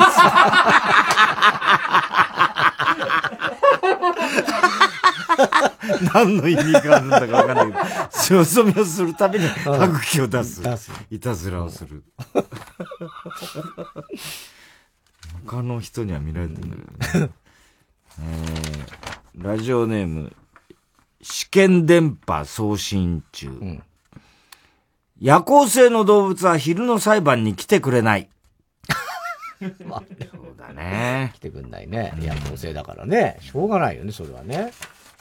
えー、ラジオネーム、今日も頼んでない寿司が届いた。なんか連絡しろよ、どっかで。とりあえず。えー、太田さん、猫好き、猫好きアピールの限界を感じ始めた 人、こんばんは。限界感じ始いや、めた。感じてないよ。今日さ、うちんところにさ、なんか、白い、毛の長い猫がさ、あの、ちょうどなんか、こう、初めて見ところってまあ、俺の家の窓の外に、今まで見たことない。まあ、野良猫なのか、どっかの飼い、まあでも、毛が長いなんか猫だから、どっかで飼ってそうなんだけど。ペルシャ猫って聞いた。な、なんだろうね、チンチラみたいな感じかな。それが来て、すんげえもう動画撮りまくってたけどね。それだけだけどね誰が？お前が？俺がね、俺がね。うん。まあ、それだけだけどね。写真と。クシクシ。この間ファミリーヒストリーでよね、お姉貴のとこはいはいはいはいに、お前の猫映ってたはいはいはい。猫映ってましたね。で久々見て嬉しかった。いや、別に、あの、まあ、久々でも全然ない。久々でもないんだでも全然ないし、しょっちゅう会ってるけども、ああやってこう、画面越しで見るとね、あちちゃんって言いたくなるよね。あと、そちゃんっていうね、おねのもともと飼ってる猫。あもう一緒にいるし。ねねちゃんはね、あの、中入って出てこなかったらしいね。撮影あーうんやっぱビビっちゃってね。何の興味もない。あ、そうだ、あの、今日あれだね、上野動物園で、今日かどうか知んないけど、あの、象の赤ちゃんが生まれたんだけど、あそう。上野動物園の百何十年の歴史で初の出来事なんだってね。あ、象の赤ちゃん象の赤ちゃん。あ、そうなんだ。すごくない？そうなんだと思って。ええ難しいんだね、じゃあ。そう。だ笹井なんか今大騒ぎだ。笹井大騒ぎだな。笹井俺、どうあいつ上野動物園のこと恨んでるからね。あれ、違いますよ。あそこの動物園違います。とかね。でもさ、象で赤ちゃんがね、生まれたなんてもう笹井にとっちゃ一番大きなニュースだからね。森の裁判では証言台に立った蛇が真剣な顔で正直に答弁する。証言台に立った蛇が真剣な顔で正直に答弁するが、言い終わりについし舌がペロッと出てしまうので、信じてもらえないんです。確かに。どうしても出ちゃうね確かにね。ええ。私はそんなことしておりませんって。ペロッ信じてもらえない。かわいそうだな。えー、今に見てろ、どっか。鹿がよく裁判に勝つので、奈良判定だと疑われてうまいうまいよ2年ぐらい話題古そうだけど。うまいよ。いいね。いいね。奈良判定だろって、鹿の少佐ばっかじゃねえかよ。つって。いいね、奈良判定。懐かしいな。あれでも、奈良の鹿も野生戻っちゃって、今あれだってね、ほとんどあの鹿せんべいとか、食べなくなっちゃったらしいよ。どういうこと？その、野生に戻って。コロナでうん、人が来なくなって？客が来なくなって、みんな、あの、山に帰るようになっちゃって、あなるほどなるほどそこでもう野生化しちゃってるから、降りてきても、もう、あの、全然慣れてない感じになっちゃってるらしい。逆だね。なんか最近ね。よくほら、熊とかがさ、ひ人里の方に来るみたいなニュースそれは人がいないから来るんだけどねうん。うん逆に鹿は。逆っていうか、それうんな、慣れてる鹿だうんだから逆にこう野生に、あれ野生だけど、そうね。ね。ね、そうなんだよ手ね。なずけられてるというかさ、あれだから。熊は野生が、野生が人人里に来ちゃうっていうね。だからその、まあ、逆みたいな。逆っていうかさ、いや、まあまあ、そこ引っかかってみたいなけど、別にざっくり逆でもいいとは思う。うん。ねそんな厳密に。渡辺徹ギャラ飲みの女の子に帰り際、マヨネーズ代と言って3万渡すね。変な噂立ってんじゃないするか。小栗旬筋太郎。森の裁判所でクジャクのオスが裁判長の時は、毎回判決を下した後に羽を広げて、なんとなく一見落着感を出そうとする。なんだろう。桜吹雪みたいな感じ。ちょっと。俺のこれが目に入らぬかみたいな。はい。あ、続いてね。はい、ごめんなさい。続いては？マラデカ先生。はい。マラデカ先生です。えー、あ、来たね。桃口山へ。うん。マラデカ先生は火事が起きた場合、自分のデカマラを滑り台のようにして、そこを滑らせて生徒を校庭に避難させる。いや、お前はどう助かんのかって話だよ。いや、やっぱ責任感すごいよね。途中でもう射精しちゃった。大変だろうけどね。ねえ。おいちょっと今今、おいちょっと、ま、待て待て待て、みたいな。そういう感じだろうな。そうね。ハリケン三木三郎。マラデカ先生は授業をサボって、マラに授業をさせることがある。もう、もうすごいじゃねえかよ、もう。喋れんだ。で教託の下で寝寝てるってことかね。いやそこから、教託から、そうね。ね。マラだけが出て出てるってことだね。えーポンプ屋のポン。マラデカ先生は、根拠はないけど虚婚だよ。が口癖で。なんだよ、それは。虚婚は間違いないんだけどね。根拠はないけど、虚婚だよ。気に入ってんだろうね、それね。ラジオネーム、そやかって。これは、しそ丸のとこだけど、横山と会ったらしいよ、この間。そやかて？うん、大阪で。へえーナレーション。体育館の裏で不良たちが悪いことをしていました。不良。おめえも悪だな。古文。いやいやいや、親分には叶いませんで。マラデカ先生。お前たち悪いことはやめろん？おめえ何者だ？般若のお面なんか被りやがって、仮面を取れこの顔に、覚えはねえかい？あマラデカ先生。こ、今回ばかりは、お許しを通りすがりの女性と。あの先生ずっとマラ出してたのに、なんで気づかれなかったのかしら。この話。なんだよ。なんなんだよ。時代劇みたいな時代劇なんだよ。えー、ラジオネーム、空飛ぶ木綿豆腐。もしもマラデカ先生がテレビドラマ化したら、マラデカ先生の常識外れっぷりに頭を悩ま悩ます学年主任の社会科教師役として、ドランクドラゴンの塚地がキャスティングされると思う。いや、まあ、ありそうだけど。マラデカ先生もう、また、もう、B 組ですかみたいなことでしょ？そうね。はい、続いて。昔楽しかったこと。はい。昔昔ね、楽しかったこといっぱいあったからね。ラジオネーム、大入り袋。はい。昔楽しかったことは、公園の土の中に500円玉を埋めて、翌日掘り返して、誰にも取られてないか確か、か確認するという遊びを一人でしていました。ー小学生にとっては体験である500円を失うかもしれないというスリルがきっと楽しかったんだと思います。そんなのやったことない。これはそう、本当に賭けだね。そうだよね。うんっていうか、プラスはないわけだからね。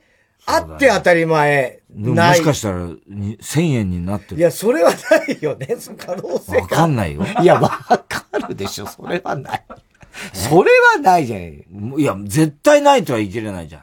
その、なんて、たまたま埋まってたってことでしょ？近くに。それか、うんそれをやって誰かがるの知ってて、誰かが誰かが一枚、さらに追加して。ボランティア精神みたいなことで。足長おじさん足長おじさん的に。もうちょっとわかりやすくちゃんとやれよって話だねだとしたら。いやいや、それ分かりやすくやっちゃったら、それ意味ないでしょ。まあね。でもすげえ勇気だな。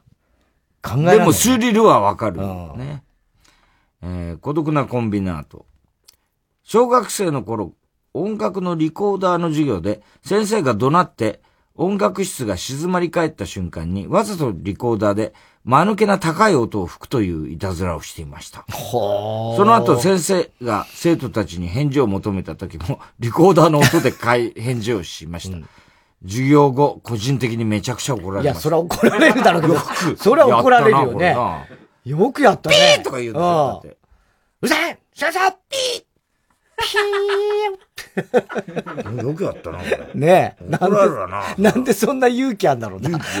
すごい勇気だよね、これね。ピーとかやっちゃう、ね。できない。しかも絶対バレるわけだからね。でも、あの、高い音出すのはやったよね。わざと。あ、わざとね。みたいなね。うるさいのね、うるさい。あ、俺だってもう黒板とかもガンガンやってたよね。黒板を爪でギーッつの。本当に嫌がられたでしょ。本当にやってたからね、俺。てか、お前、やってるお前はなんで嫌じゃない？すっげえ鳥肌立ってんだよ。俺も。鳥肌立ってんだけど、もう、それ以上にみんながもう、やめてっていうのを。なんだろうな、お前は。本当にやりたい。どうしてなの？やりたいの。自分が注目されたいよりも、リアクションを見たいんだよね。うんうんそうそうね。だ結局今の拳銃バンバン撃つのも多分同じようなところから来てるよ、根はね。きっとね。どう？そういう。それは誰にもわからない。それは本当に誰にもわからない。それは誰にもわからない。わかるかもしんないわかんない。それは誰にも。はもしか自分誰にもわからない、それは。ラジオネーム、りんちゃん。弟や、弟とやっていたぬいぐるみ遊びで、年に一回、ぬいぐるみ村の村長を決めていた。その名も村長選挙。お互いに持っているぬいぐるみ20個以上から候補者を1名出していた。当日は、今日何時から選挙する？と相談し合っていた。ええこれは楽しかったすごいね。村長選挙。そんな、なんかちょっとこう、頭いいっていうかさ、なんかあんまね。年に一回。年に一回って決めてんの？だって、子供でさ、そんなさ、こう、翌年とか年に一回みたいな感覚でさ、その、例えば、本当のね、クリスマスとか誕生日とか年一回はある、わかるけど、遊びでさ、年に一回みたいのってすごくない？選挙ってどうやるんだろう？ね、誰が投票するのかって話だよ。二人なんだろうな。だから、弟で、20個以上から候補者を1名。だから、弟の候補者。いやだから要するにバイデン、トランプみたいなことなんだろうな、きっと。まあまあ、一対一そういうことだよな一。対一ね。いっぱいある中で。で、で、でもほら、投票、選挙だからさ。これどうもうちょっと詳しく教えてくんないねと、わかんないけど、絶対面白かったろうな、これ。どうなんだろうね。家族が投票するのか？家族じゃないと思う。弟と二人で。やるのかな。俺も、俺そこ、そういうの憧れんな。俺もぬいぐるみいっぱい持ってたし、弟欲しかったから、絶対、こういうの憧れんね。まあね。でも俺なんてもう、アンパンマンとかのぬいぐるみとかさ、人形うちにもうあんの？今あそれあるだろうねで今日も一個買わされて、うん一番下に。なんか変な。一番下って何 ?3 歳。3歳に？うん、ぬうん、あの人形買ってってなって。えええ、なんな、普通じゃないの？おもちゃ買ってぐらいのレベルよ。もうそんなはっきりしてんの ?3 歳って。あ、もう全然よ。それで、その人形、よくわかんない、なんか、お姫様みたいな人形だったんだけど、名前何すんのって言ったら、きのこちゃん。全く意味わかんない。ここ自分が好きなんだ違う違う。わかる。きのこちゃんって名前をつけて、で、それでもう家帰って、もう本当今日のこのラジオに出る間際まで、ずっとその食パンマンとメロンパンナちゃんとそのきのこちゃんの3人の、あの、家にこう遊びに行くみたいな人形ごっこ、ずっとやらされてたよ。1時間ぐらい。お前は何の役お俺に最初メロンパンナちゃんと、あの、食パンマン人形渡されて、で、あの、私が、あのきのこちゃんきのこちゃんやるから、パパはじゃあこれメロンパンナちゃんと食パンマンね、つって。で、こう遊びに来るのね。そうすると、ごめんなさい、今日はこれから夜だから、もうねんねするよ。帰らされんだよ。いや、ちょっと待って、きのこちゃん。きのこちゃん、今、今来たのにメロンパンナちゃん。ごめんなさい、今日、おねんねするの。おやすみなさい って出ちゃうわけ。ひどいよ、もう。たらもう一瞬で、朝が来たーって何やってんの？早く来いみたいになって。遊びに行くと、と今度そのきのこちゃんが、私メロンパンナちゃんになりたいとか言い出す。で、変身すると、メロンパンになる。そう、メロンパンナちゃんをパッて取って、で、キノコちゃんを後ろに隠すわけ。ねで、メロンパンナちゃんに変身なんだけど、今度そのリアクション取るやついなくなっちゃう。要は、メロンパンナちゃんが二人になって初めて、その、なんつうの？わかる？二人で変身したってことになるけど。きのこちゃんがメロンパンナちゃんになって、いないね。そう、その、その、リアクション取るべきメロンパンナちゃんはもうこっちに取られてるから、俺、食パンマン一個だけ持って、どうぞ、どういう。あ、あれ？え、キノコちゃんでしょキノコちゃんでしょ私はメロンパンナちゃんよいや キノコちゃんだよだったじゃん今つってメロンパンナちゃんよとかって言い出すし。言い出すし。もうわけわかんシュールだよ。子供とそうやって遊ぶのは。ね。はい。えー、郵便番号 107-8066TBS ラジオ火曜ジャンク爆笑問題カーボーイメールアドレスは爆笑アットマーク TBS.CO.JP 森の裁判マラデカ先生昔楽しかったことの係までお待ちしております。火曜ジャンク爆笑問題カーボーイ TBS ラジオ公演、桂文史新春特選落語会2021。1月10日と11日の2日間、有楽町朝日ホールで全4公演を開催します。チケットは全席指定5500円で好評販売中です。お問い合わせはサンライズプロモーション東京0570-00-3337 0570-00-3337または TBS ラジオのホームページイベント情報をご覧ください。905FM 954AM TBS ラジオ。毎週金曜夜12時からのマイナビラフターナイトでは今注目の若手芸人を紹介しています。ゴジラとメカゴジラだよ。バ カダブルパチンコマイナビラフターナイトは毎週金曜夜12時から。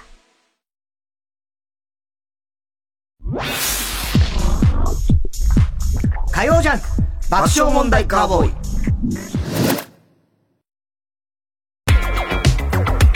ここで、ナルバリッチのアッシュフィーチャリングバウンディをお聴きください。Say time's going fast. Sometimes finding our love gas. Tell me, baby, you having fun? Just one time, try me, honey, now. I'm singing la la la, jump on me, don't let me fall. You get me this paradise, don't say, come on, mama, no kitas, and I know what. I know, I know what I wanna do. Mama, I know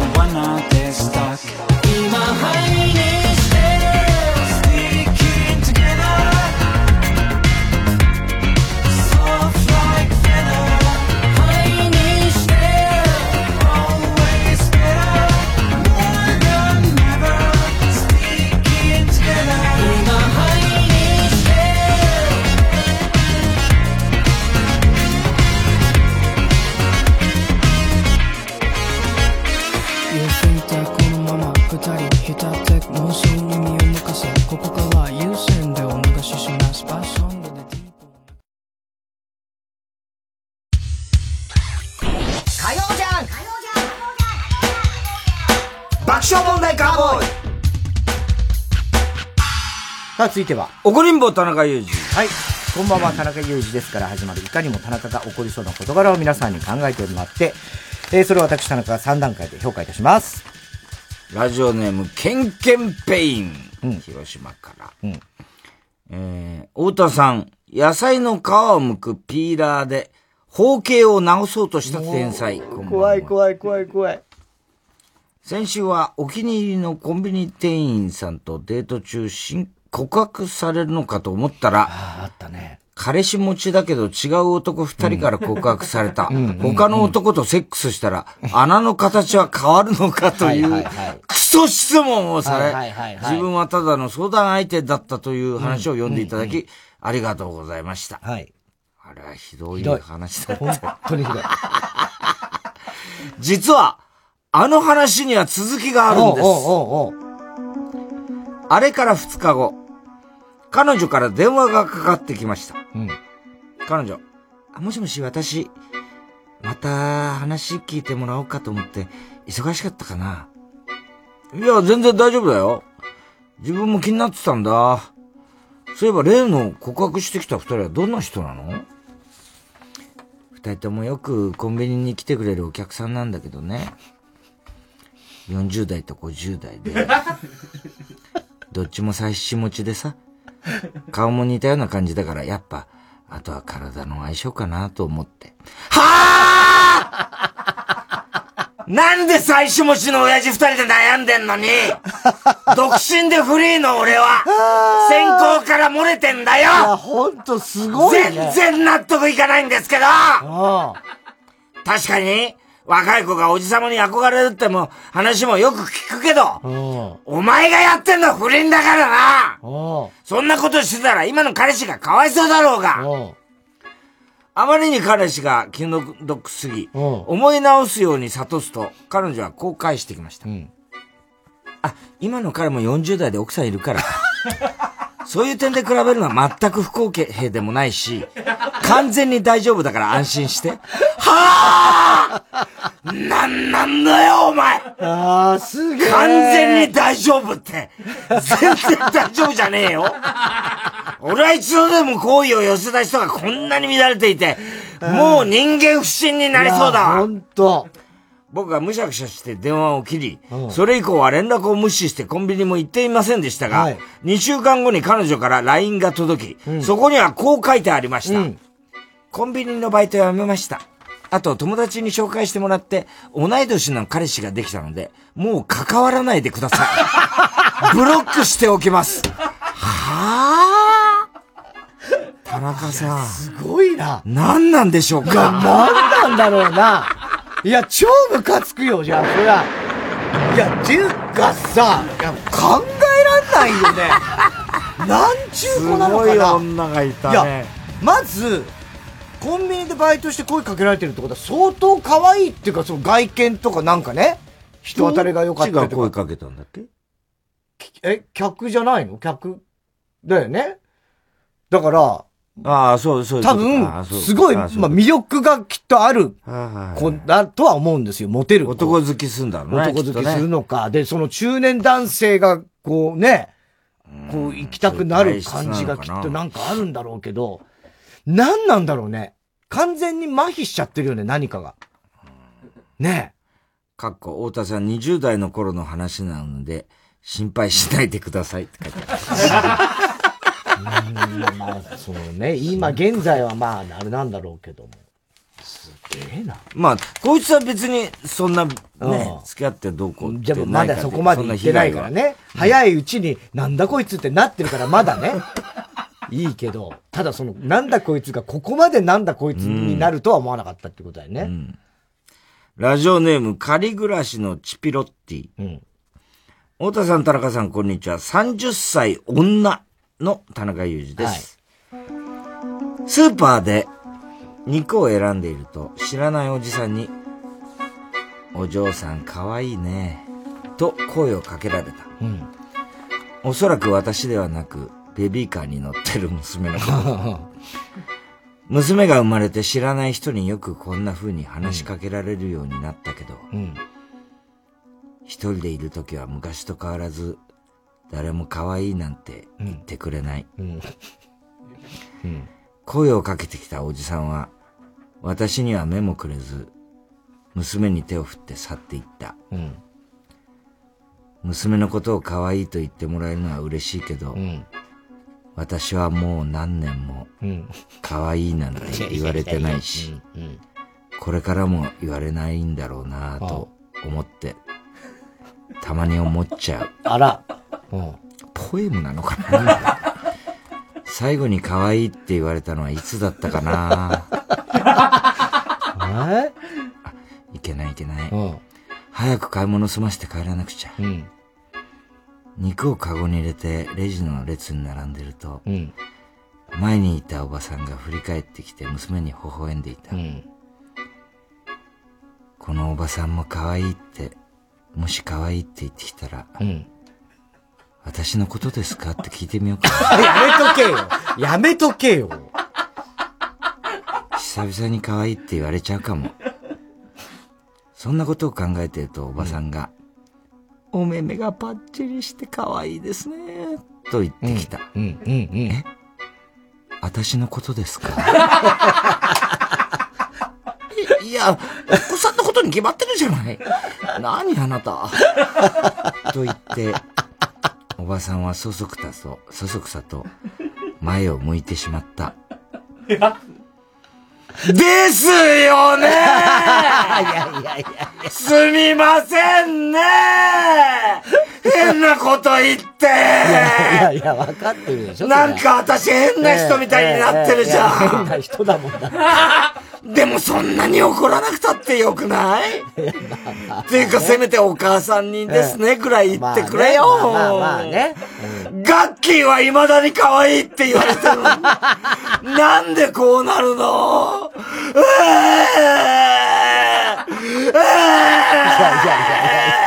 どうしたどうした終わりかよ号泣して終わりかいや、まあ、カつくっちゃムカつくけど少しね。うん、まあでもさ、しょうがないですよ。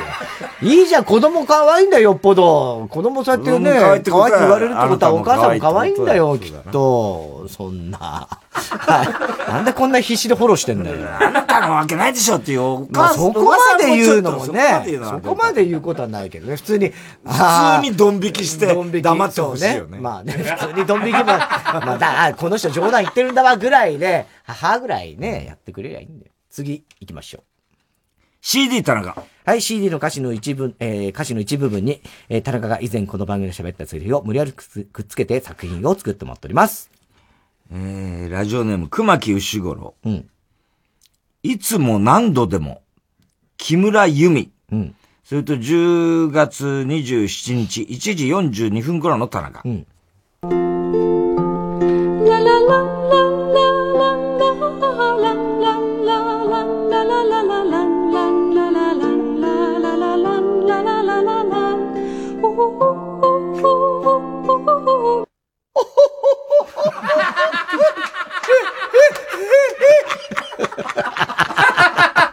完全におちょくってるよね。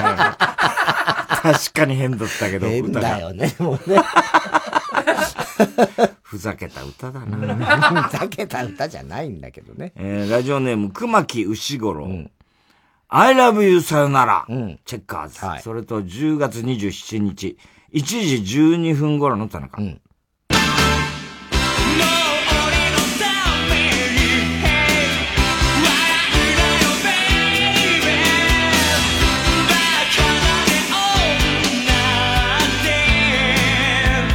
あら、あーやだわ、もう何？女って、女って。何よ、誰なんだよ、喜んでるね、ちょっと。女って。おばさんだったね。ねアッコさんのね、あの話ね。しかしかっこいいね、チェッカーズ。こう聞くと、I love you さよなら。えーいい曲だよね、これね。ソング for USA と I love you さよなら。うん名ね、この曲だよな辺いい曲だよね。えーラジオネーム大体和音。出ました、ウルトラソウル。ビーズ。それと10月20日、1時53分頃の田中。じゃ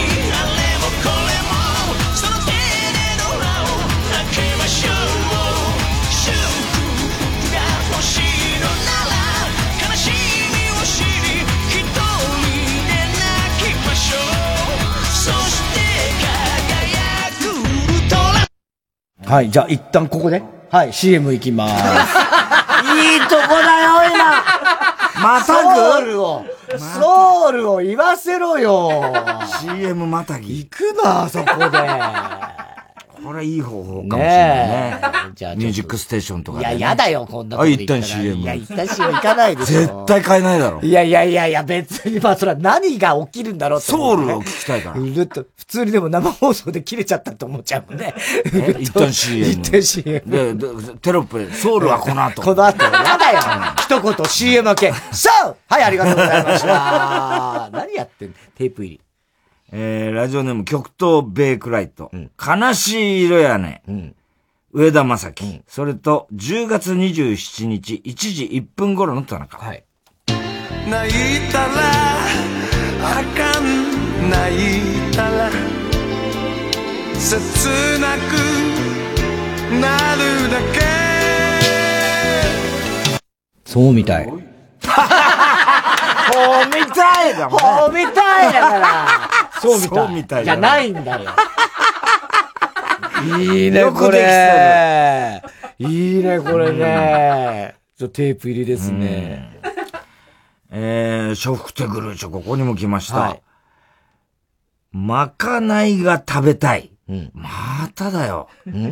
森山直太朗。またこんなふざけた歌。ふざけた歌多いからね歌ってんだね。まかないが食べたい。それと、お3回入ります。はい10月27日、1時33分頃の田中。い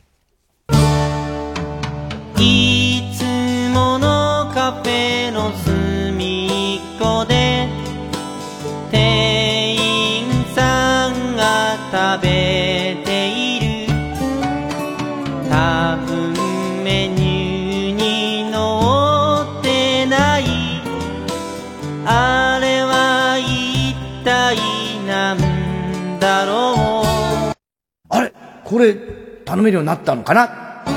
薄い塩味で軽い焼き加減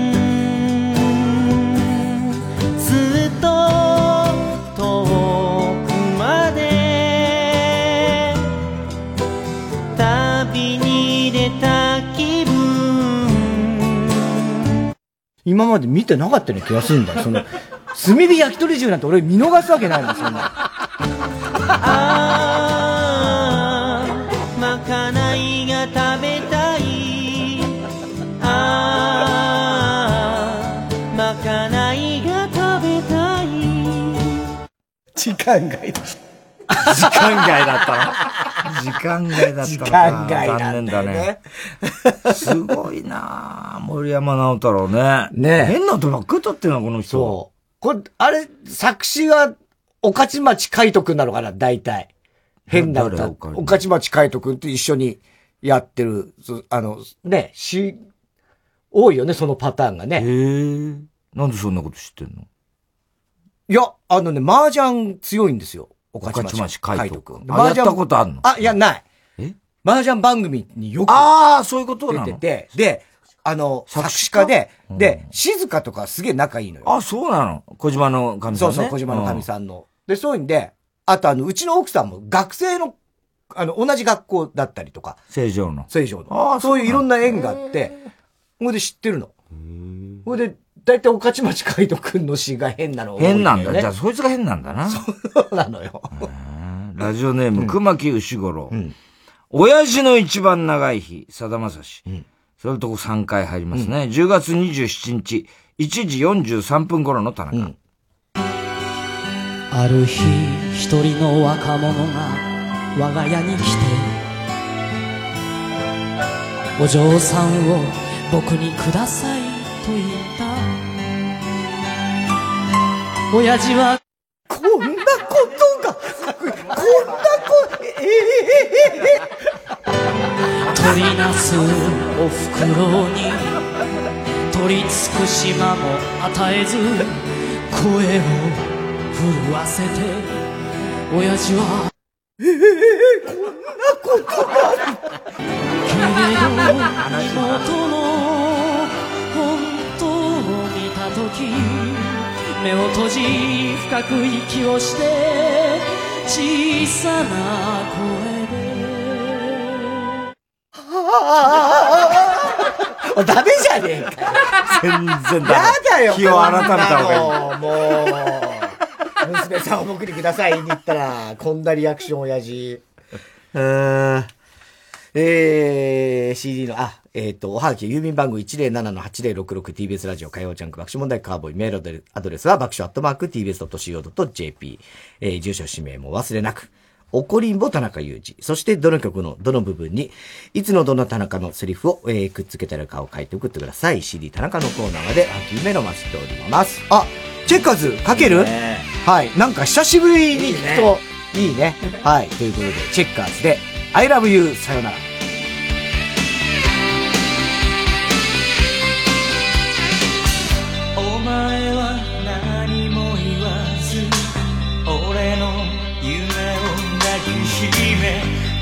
さなバッグに二人全てを詰め込んだ時よ Come back 革ジャンのポケットにこっそり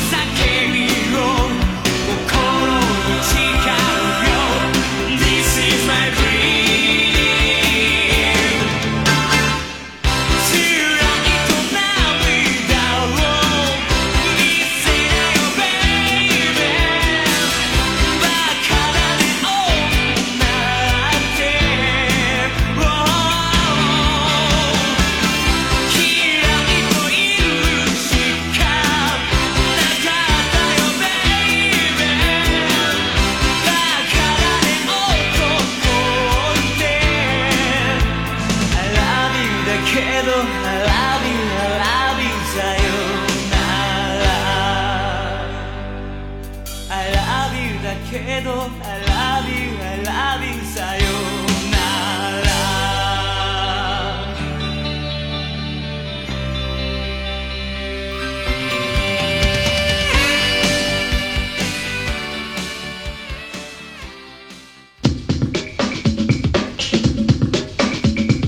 火曜ジャン爆笑問題カーボーイ関取花です。音声ガイドに特化したアプリケーションサービス耳たぶにて関取花のどすこい散歩ラジオが配信中。神奈川出身の私関取花と鎌倉に詳しいこと写真家の原田博先生で私のルーツである鎌倉をお散歩しながら歴史を学んでいく音声ガイド散歩です。ついに長谷寺に来ておりますね。紙コップみたいなのがこう並んでて、あ甘酒とか無料で配ってんのかなってこう 煩悩の塊の あと食欲の塊の私は思っちゃったんですけど。中見るとねろうそくになってる 飲めない。詳しいことは耳たぶっていうアプリでいろいろ聞けます。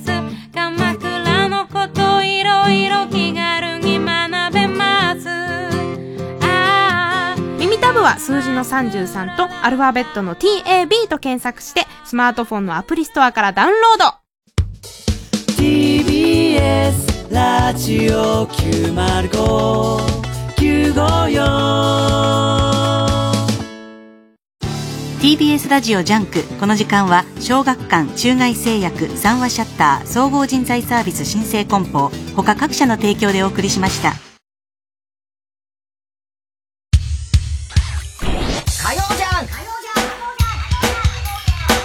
爆笑問題カーボーイ。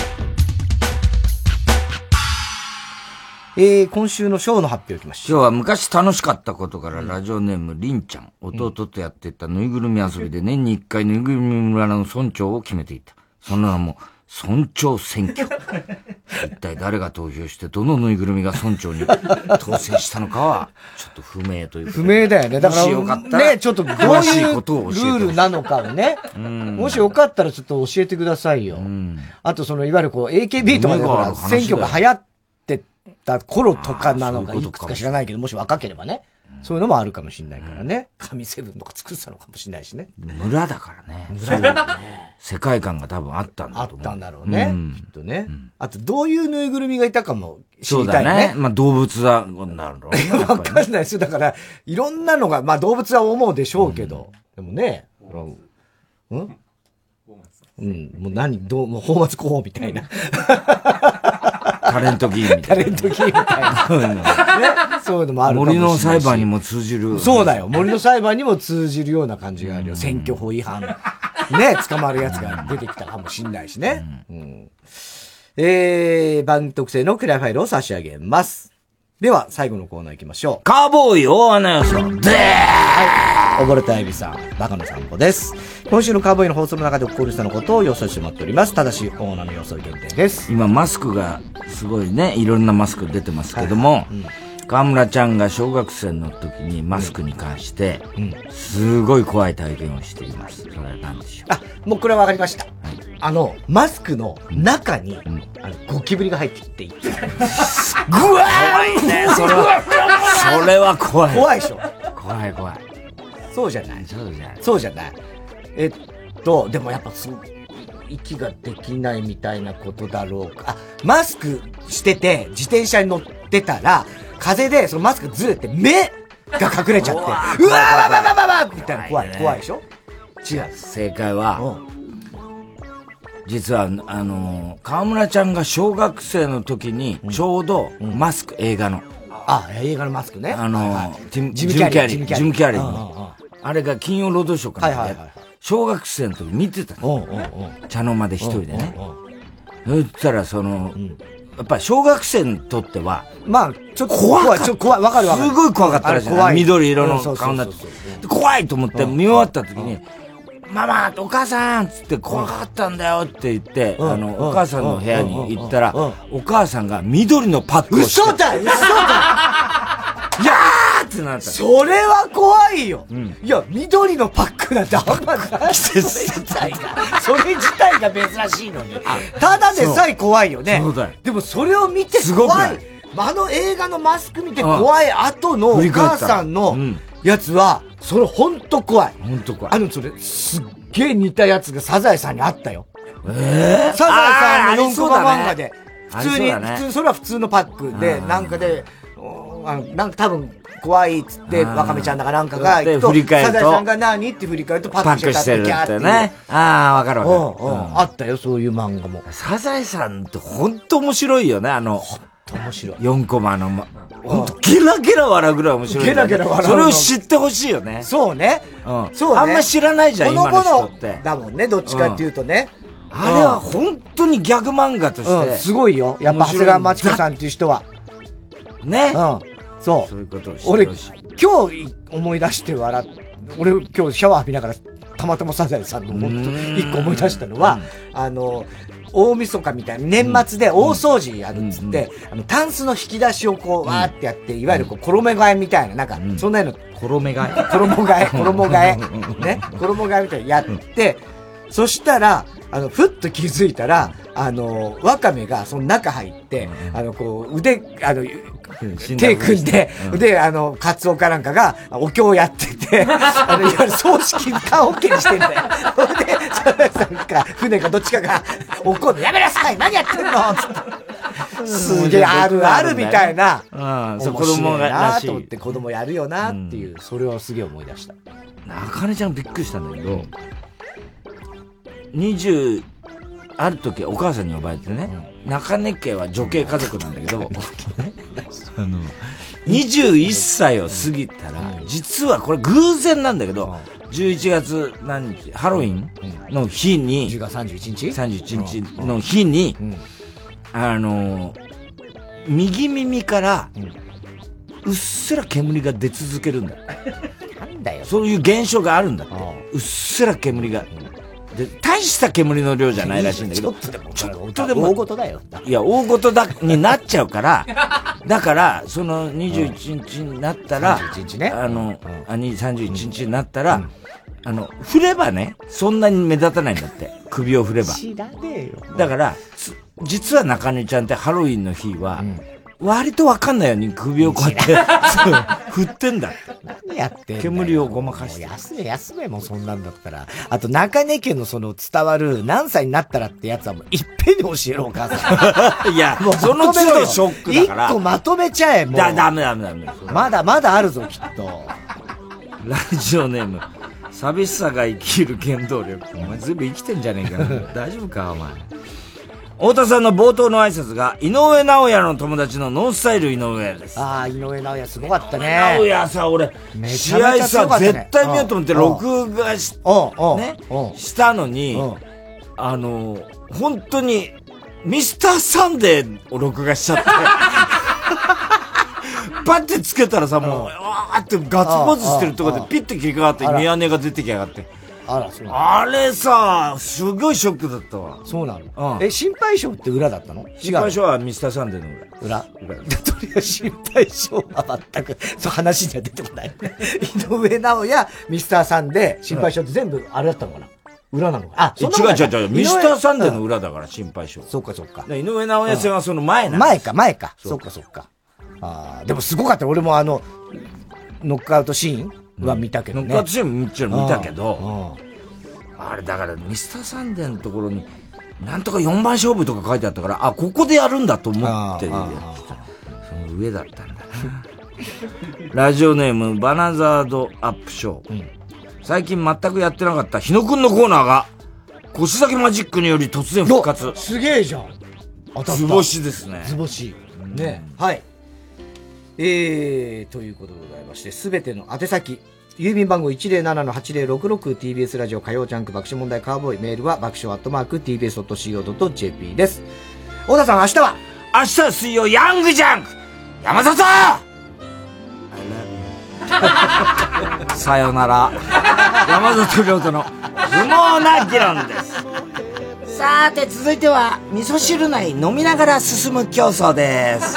よーい、ペンあちゃち、おー、ごぼごぼ、あちゃち、ごぼごぼ。おい、誰だこんな競技作ったのよ。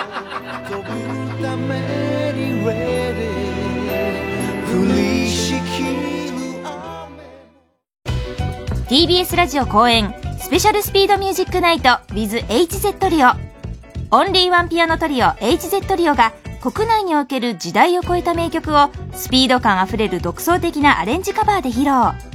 11月6日金曜日午後7時。パシフィコ横浜国立大ホールで開催します。会場は新型コロナウイルス感染拡大防止のため販売数を減らしてのご案内。パソコンやスマートフォンなどでお楽しみいただける視聴チケット税込2500円も好評販売中です。お問い合わせはサンライズプロモーション東京。0570-003337まで。90.5MHz TBS ラジオ。月曜午後9時30分より放送中。かまいたちの「ヘイタクシー」番組グッズは絶賛販売中。信じてください。3時です